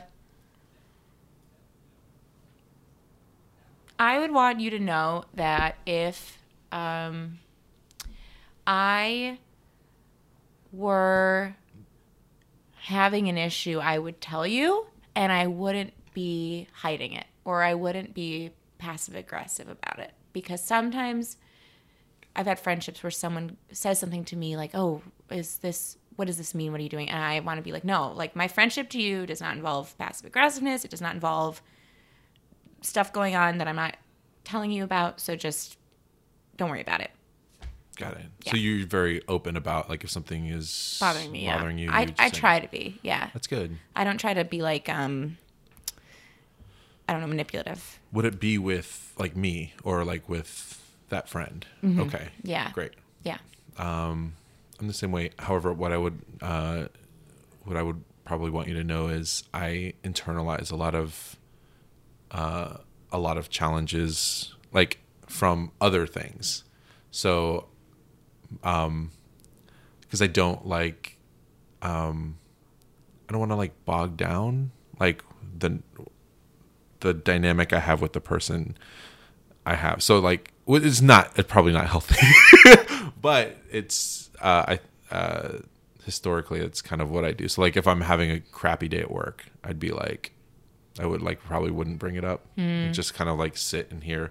But that being said, never comes out in any. But that's way. also uh, to be aware of that's very unique, I think, because a lot of people do that and they would get defensive if accused of such, and you're like, no, I know I do this, which Yeah. is a good thing, I think. Thank you. I usually just like avoid everything. Uh, that's my tactic, so that's a good one too. Um, that was oh, that was twenty six. Oh. Oh, oh no. Uh, uh, where were we? Oh wait, wait. I think it you're. We're 28. I think. Oh, we're 28? Okay. Yeah. Question 28. Tell your partner what you like about them. Be very honest this time, saying things you might not say to someone you just met. Oh. I think you're very nice. And usually, um, I wouldn't say that to anybody. And I think uh, you seem to have a very open heart and you're very thoughtful, and um, that's unique. Uh, I think you're very smart, um, and very uh, quick and very, uh, very genuine. I, I, I feel like you don't, you wouldn't normally pull any punches should you have a feeling or should you want to say something. Um, it's very admirable, and um, uh, it's very nice. Thank you. Yeah, because that doesn't. Not a lot of people are like that. Yeah, it's just me and Joy Behar. You could be more funny though. Okay. Yeah. You're not making us You laugh enough. Get it. Whatever. You just don't get it. It's too advanced for you. uh, share with your partner an embarrassing moment in your life. Oh.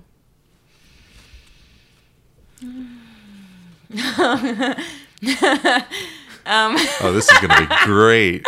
Two weeks ago, I was doing a stand up show in LA, and I don't normally get nervous for a lot of different types of stage stuff I do at this point because I'm used to it. But stand up, I don't do that often. And this was a room where I didn't really know a lot of the people, but also my best friend who never sees me perform and all his friends I really admire were sitting in the front row. So I was like kind of nervous.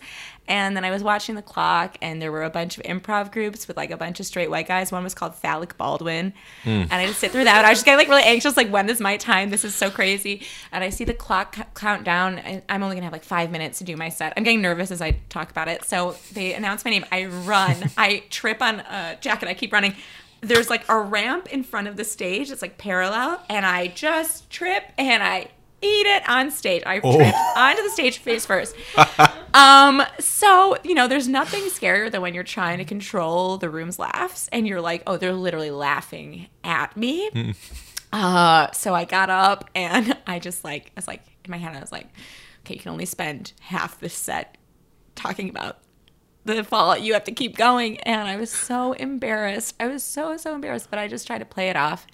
And then someone thought it was part of my shtick. like pratfalls, just yeah like exactly. I was like i don't get the joke but um i would be on board with it. Uh so i was i was so so embarrassed. And all night after the set i just i couldn't help but just keep saying like remember when i fell? Remember when i fell? Like oh my god remember when i fell? And it was like yeah we saw you. So that was really embarrassing. Um and there have been so many times when i've like surprised myself by doing something that scared me and doing it and going, oh, it wasn't that bad. That was so bad that I was like, oh my God, I'm never performing again. yeah, it was bad. I have one uh, also uh, performance related. Uh, I was doing um, I was doing a show uh, with um, a team performance team that I'm on at the Magnet Theater, and uh, so like we're all supposed to be like advanced students. So um, I go up and I do a scene, and I I love my object work. um, Nick can maybe attest to that, but um, no, again. no, go- Anyways, especially my car work. Oh, I wow. love cars. Do you do a stick shift or do you do I usually, automatic? I usually, um, it just depends on what the scene asks for. do you adjust the rear view? I adjust, I adjust the rear you got view. to. That's the classic Um, move. I also like I stop at stoplights. Wow. Yeah, I've also been honked at while I stopped at a stoplight when it turned green. And I'm like, oh, sorry. really great. That's And great. The specifics are rich. Yeah. This this scene, I jumped in and I was doing like a uh, like a, a tag out.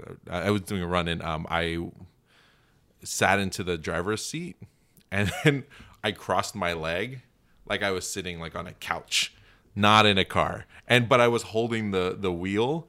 So I was driving, but I wasn't on the gas or anything. I was just it was terrible. Can you imagine if that was a real car? I would Think we about would- what would have happened. So in my head, I'm thinking as soon as it's happening, I'm like, I'm in a car. What am I doing? What's happening? Why did I decide to make this choice?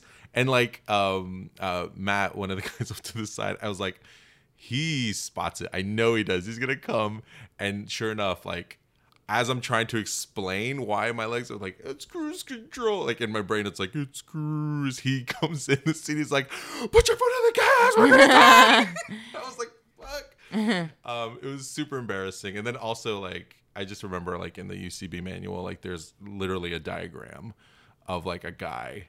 Like in a car, it's like when you do a scene in a car, don't cross your legs. Make sure that both feet are on the ground. and that informed your character. You're a super casual driver, and it's fun. You that's where comedy begins. I know, you know, and I was trying to get that across, but Yeah, ah, that's the thing. He really shed on your game. I'm so sorry. God. Oh God, No, I- uh, other honest- people make improv bad. Seriously, it's not me at all. No, it should just be you up there doing your cross-legged thing. I don't get it. I'm gonna do a one man show and just forget the all these other cross-legged driver. I would have done the same thing though. Yeah. I would have like. You know, everyone's everyone's looking for the laugh. You were trying to get the laugh. He's trying to get the laugh.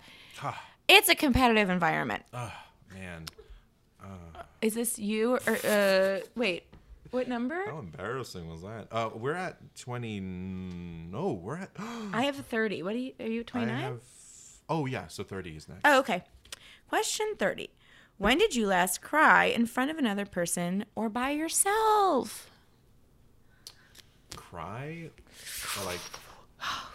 Like full blown cry. Yeah, Or let's do like, full blown. Because? I don't cry like well.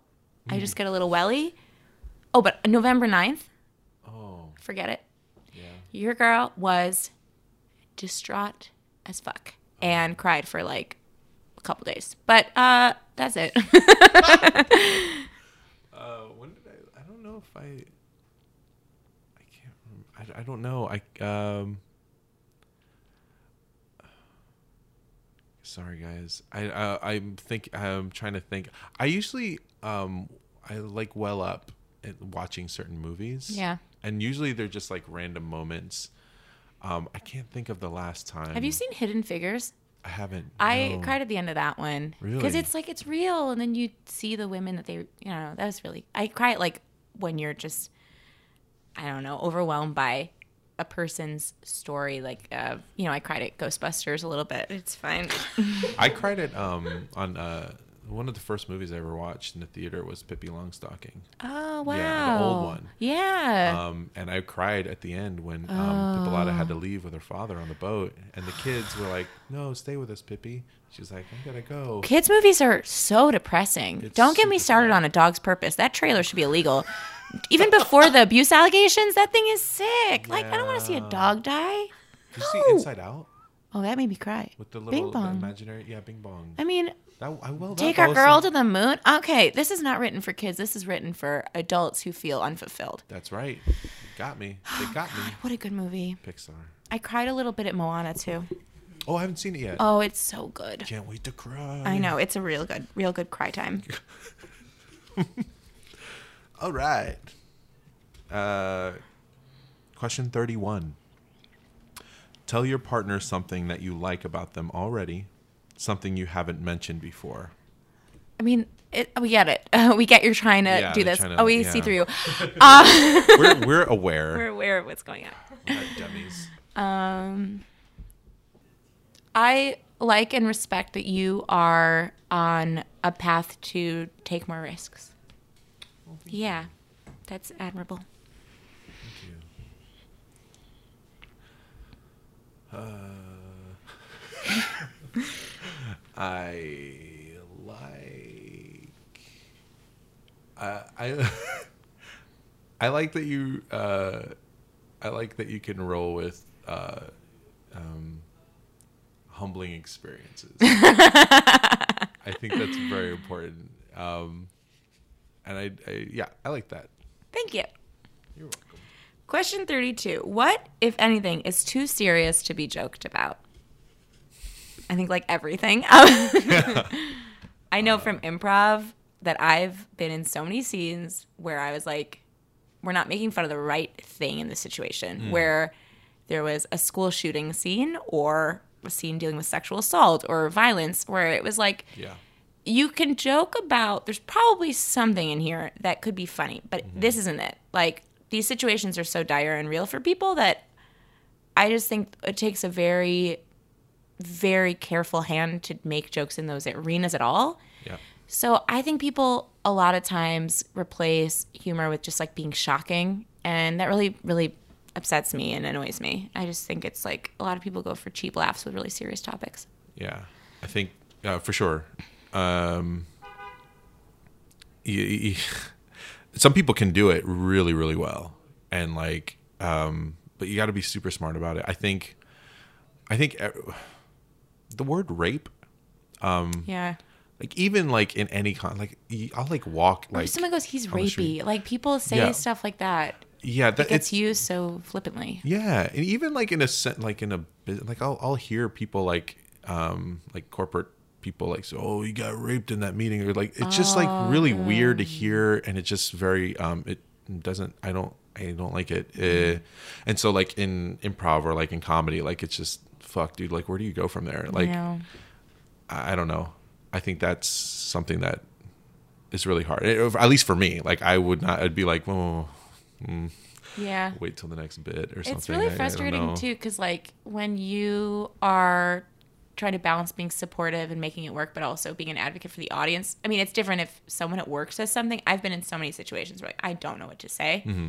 but then you have to play the role of the moderator and like the how do I make this work person. It's just kind Yeah, of fun. like it's just the- yeah. So I think a lot of people should just avoid until they are you know, Yeah. Sacha Baron Cohen. Yeah. Um, to Will bring it. Ferrell. Vince Vaughn. uh, uh, somebody else who's Dane really Cook. good. Dane Cook. Like, Yeah. if you can He get can to Dane Cook level, oh my god! Honestly, Like, he could like talk about anything. he's so good. Dane Cook is like I just looked him up so yesterday. amazing. You heard of him? He's like coming up. He's, He's like coming he's up. gonna he's, He's gonna, gonna do be some good big. stuff.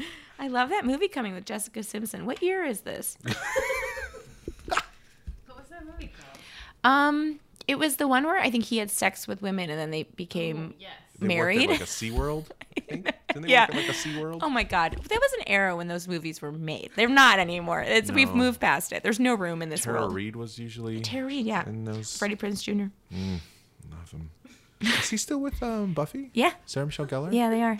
I love Buffy. Yeah, she's cool. Buffy was such a good series. Did you ever watch it? I only watched part of it, but Oh. I, de- I, ne- I never got into like fantasy things. oh, I just missed that boat, but oh. I'm well, sure it would be good. You know, if you ever want to break from reality, Yeah. Joss Joss Whedon, just go for it. I mean, he would be the one to do it for because he gets it. He gets it. Um, question thirty-three. Ooh, we're getting close. Say more things you like about. Name nine things. You like about- You- Uh, question 33. If you die today without talking to anyone, what would you regret not having told someone? Whoa. Why haven't you told them? That's a good question That's to ask yourself every day. Yeah. Wow. Um, Oh my God. yeah, that's a tough one.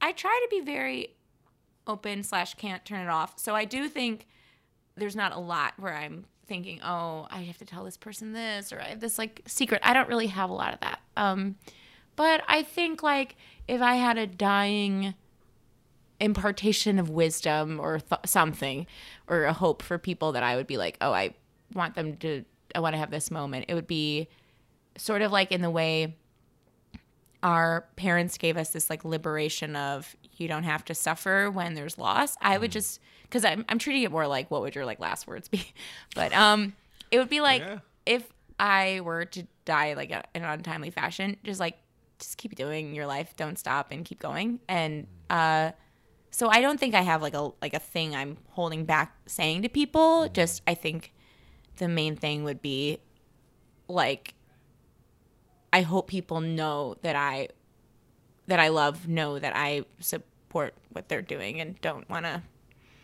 I don't have any all I have is support for them. Yeah. Yeah.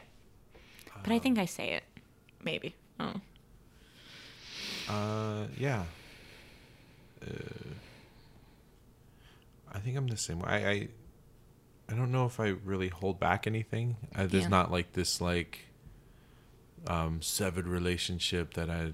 No, I don't. I don't think so. I, I, I would probably like talk to my siblings and say, hey, you know, just, just know that I really, you know, I love you guys and I do support anything you guys do. Um, but and like my friends like i tell them all the time like i enjoy what they do i love that they're doing either pursuing whatever they're pursuing What- um and yeah I don't, I don't know how you feel, but for me, like having gone through mourning, I understand the importance of saying things to people that I feel. Like Yeah. there isn't time to hold back or to wait or whatever. You don't know what's going to happen. Mm-hmm. So I think that shifted my perspective on how you, whether or not to hold secrets. Like I just don't think I could.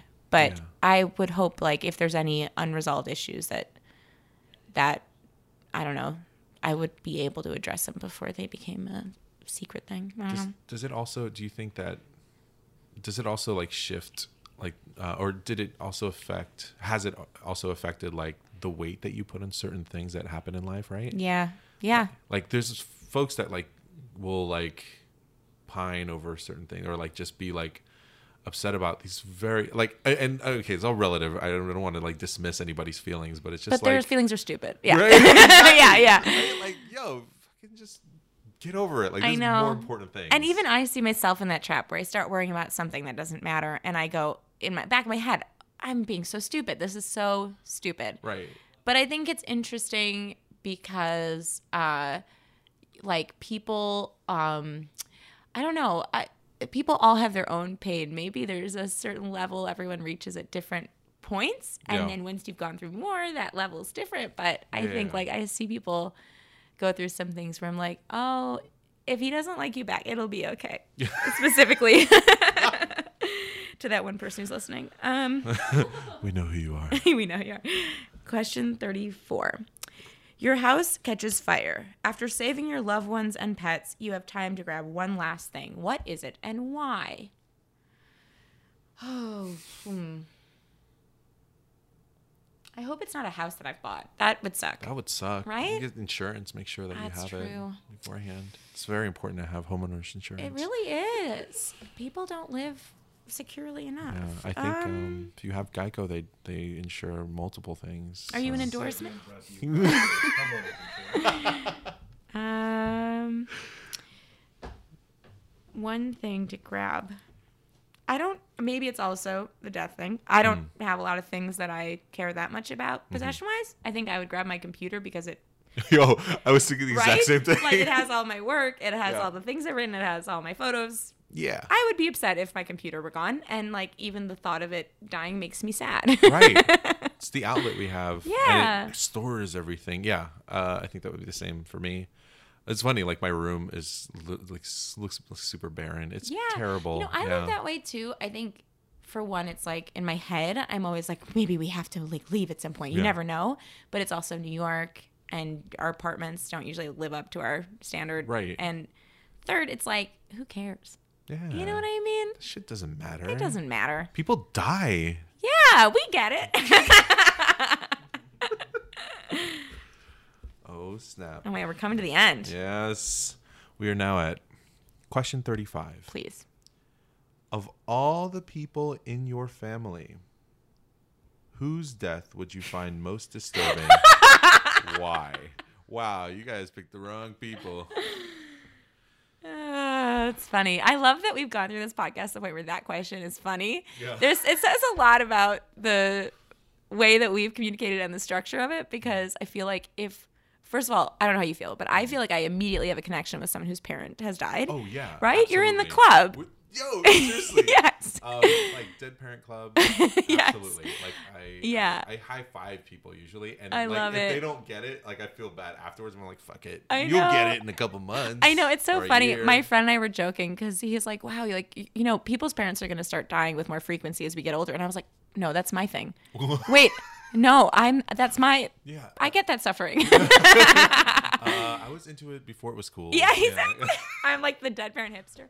Um, uh, so it just I really like it because I'm just thinking if this question were raised and you were anybody else, I'd be like, um, okay. So I guess my uh, most disturbing was, um, I think my dad's because it was sudden and I felt like um, upset that uh, my mom had like a a very disturbing death and that she like slowly died, which is terrifying to watch and see. But um, my dad's was sudden, which felt like really weird. That it just was like, oh, well, this happened. It was very dark. It was weird. But um, all death is disturbing. You know? Yeah. Yeah. What about you? I agree. I think all death is disturbing. Um, yeah, like I guess I, I don't know. I would, I wouldn't, I wouldn't be prepared for any of my family's deaths. I, you know, I, I don't know. Like it's, yeah, like why Yeah. of all the people, I don't know if I could like any any all of them. You know, uh, death just sucks. Yeah. I know we accept it and we laugh about it, which is great. But still fucking But we earn those laughs. Yeah, we earn those laughs. Yeah. gallows humor. Is that what they call it, right? yeah. Yeah, I know. Yeah, death is really, really disturbing. It's like, It uh, even if you, I mean, I actually admire people who work in hospices and people Hmm. who work in the whole death Yeah, industry, uh, who are up and on the up and up because it's so painful, but it also can be so. There's like a beauty in it, and there's Yeah. a way to that it could happen where it feels like a part of life we don't feel fearful of and we don't, you know, not talk about. So I think it's like really just so disturbing and unsettling when, uh, I mean, it happens, but it's like when not done in a way that feels as dignified as the person. Right. Yeah. To be super uplifting. we hope you enjoy this podcast. Everyone's just like walking around crying. um, all right. Is this question 36 time? oh man! Oh my God. Can't wait. Share a personal problem and ask your partner's advice on how they would handle it or how they might handle it. like, just like, oh, A personal problem. fuck. Okay. yeah, I'm all ears. Curious, re your thoughts. Okay. I feel like I, in some arenas where I don't have, where I've chosen a career where you don't have space to do this, I don't have enough confidence. And I don't know how to speed track confidence. Do you have any advice? Uh, so this is in a specific. it's in like so right now i'm trying to pursue becoming a staff writer and i have like pilots that i think are shitty and i don't see when like if i were to make a connection and give them a pilot this is so mm-hmm. shallow and stupid after we just talked about it. But i'm like oh this i'm not good at this and i mm-hmm. know and i want to get better but i think part of what gets people suc- success or jobs is like just being confident and I don't know if it involves waiting until I feel more confident or like just giving them what I have now and selling it. I don't know like what to do. Yeah, uh, I'm happy to give you some advice on this. Thank you.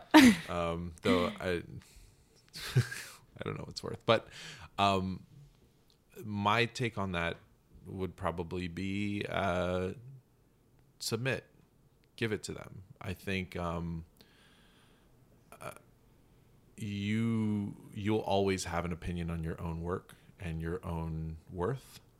Uh, in this case, you're not the arbiter, right? Like you you you want to make it as perfect as possible, as funny as possible, whatever it is. Um, but you've got it. You created it. It came from you, and so long as you've done as much you know workshopping or as much as much work on it as you can, submit it and let them decide if if they if they don't accept it if they're just like nah not this time we're fine but there'll be another well hopefully should we not die um, you can always continue to submit right like That's true. you know let them let them tell you no and then just keep going like there's Yeah. going to be other opportunities That's good advice. so fuck it like Fuck whatever it. Yeah. yeah who cares Yeah. and if they if they don't take it, Then they they're don't like it, idiots. they're idiots. they don't even deserve that. You don't even deserve to read my bad pilot about Bethenny Frankel. Um, I've got a, I've got a, I've got one for you. Okay. Um, I think- I think I touched on it a little bit, but um, you know, uh, we're you know in our thirties now. I have a a pretty good um, nine to five that's I'm able to you know live and um, enjoy things. I mean, not lavishly or nowhere near that, but like I'm able to live in the city. Um, I really, really enjoy just being creative and performing. And I really, really, really want to find a way to, um, like, do that, and also be able to like have a roof over my head and eat. So I'm at this point where I'm just really kind of considering, you know, what the what would happen if I just stopped doing my nine to five, and there's a hesitancy there. There's uh, what what can you tell me? Tell me something. I did that, so I get it. Um, I feel like what I did was, in my experience, that was helpful because I am not a take the leap person normally. Was I figured out financially how much it would cost to pay for my own insurance and all that stuff and what that looks like. Then I set a budget of how much I'd want as a safety net in case things fell through. Like, how many months could I live in New York without a job if, worst case scenario, I didn't have one, just so I wasn't panicking. And then I felt like that when I had all that in place and I had a bit of a plan and I put out feelers for freelance work, so I'd have something, or like if for maybe for you it's a part time job, or if for you it's pursuing a teaching opportunity or something more creative but in line with what you're doing, like getting that, like putting feelers out first and talking to people about that. And then when you take the leap, knowing you can always go back, I think it's worth it. If you have, if you can afford it and if it's not going to stress you out to be unemployed for a little bit, then it's an incredible experience.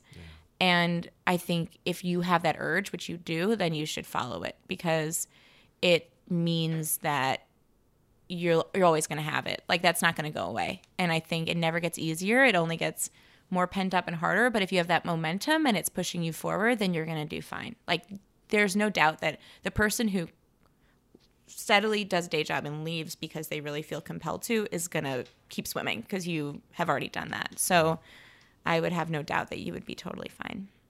Awesome. Thank you. Thank you. No, thank you. No, thank you. No, thank you.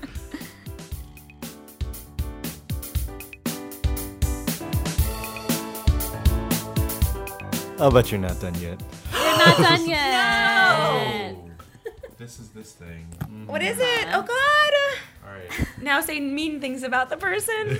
Name 35 mean things. things you hate about the other. Um, stare into your partner's eyes. Oh, God. For four minutes. No, I hate this. I can't even do this with like, I don't know, So- a cat. This is bad. So Nick Four will. minutes. Right. Do you want to tell them why this is part of the experiment? Or is that going to affect our staring? No, no, no, not Nina at all. Not at all. Um, well, I think the main reason for it is that in in everybody's day to day life, there's very little that you actually look at someone in the eye. I think you actually have to. A lot of people have to think about looking at someone in the eye, otherwise they won't. Um, so it's really just a another way to become intimate with someone. Yeah, they did this in the real experiment. Yeah. This is terrifying in my daily life with people I love. I'm just saying that. So great. This is like the artist is present. You know what I'm Yes, saying? yes, yes, yes, yes. Wait, can we blink? You, Um, you can you do cannot anything. blink for four minutes. Can we wink? Can we You can do anything. You can do anything except talking. Okay. Yeah, you can do anything you want. You can laugh. You can We're Uh, gonna laugh. We're gonna laugh. We're gonna talk about death. With our eyes. Death. Also, for people listening to the podcast, we're not gonna just have you listen to silence for four minutes. So this will, But guarantee they are going to stare at each it's other really, for four it's minutes. gotta really go. going to happen. Yeah. One of We're our gonna stare. participants just left. Ready? Okay. All right.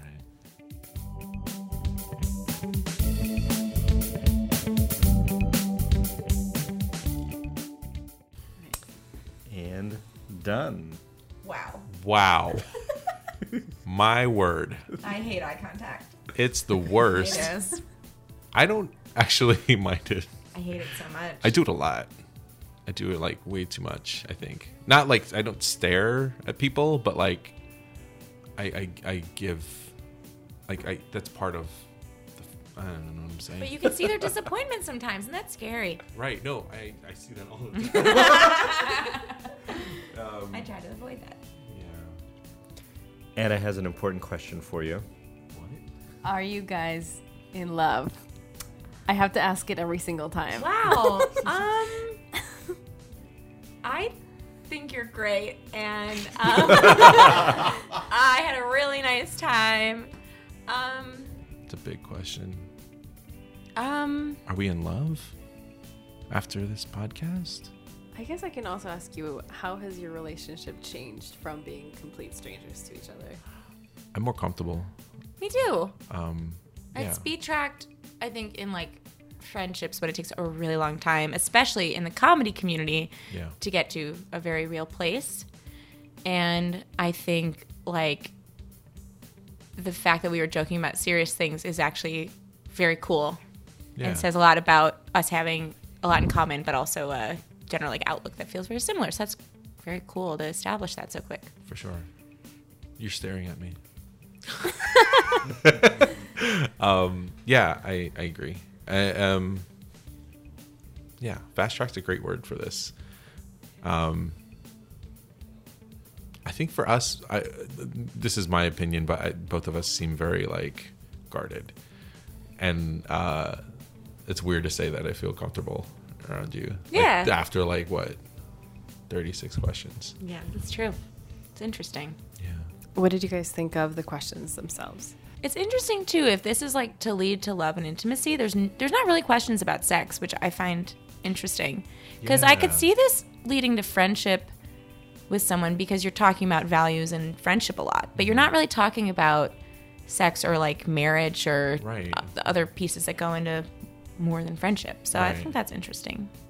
I think they kind of like um, they tiptoe around it. They're like, name something else you like. name something else you like. You know what we're saying. Come on. Thank you guys for being here. As a thank you, uh, can you guys do you guys want to plug anything? How can people find you? I'm Personal sure- brands. What are your tell us your personal brands? Uh, final feelings about Parker Posey, just like We forgot to shout her out at the end. Posey is a saint. Um, Mascots wasn't her best work, but we'll get over it. true. I'll plug my Twitter Oh yeah, yeah. at Janie Fierce. Uh, you know, you can come and find the content there.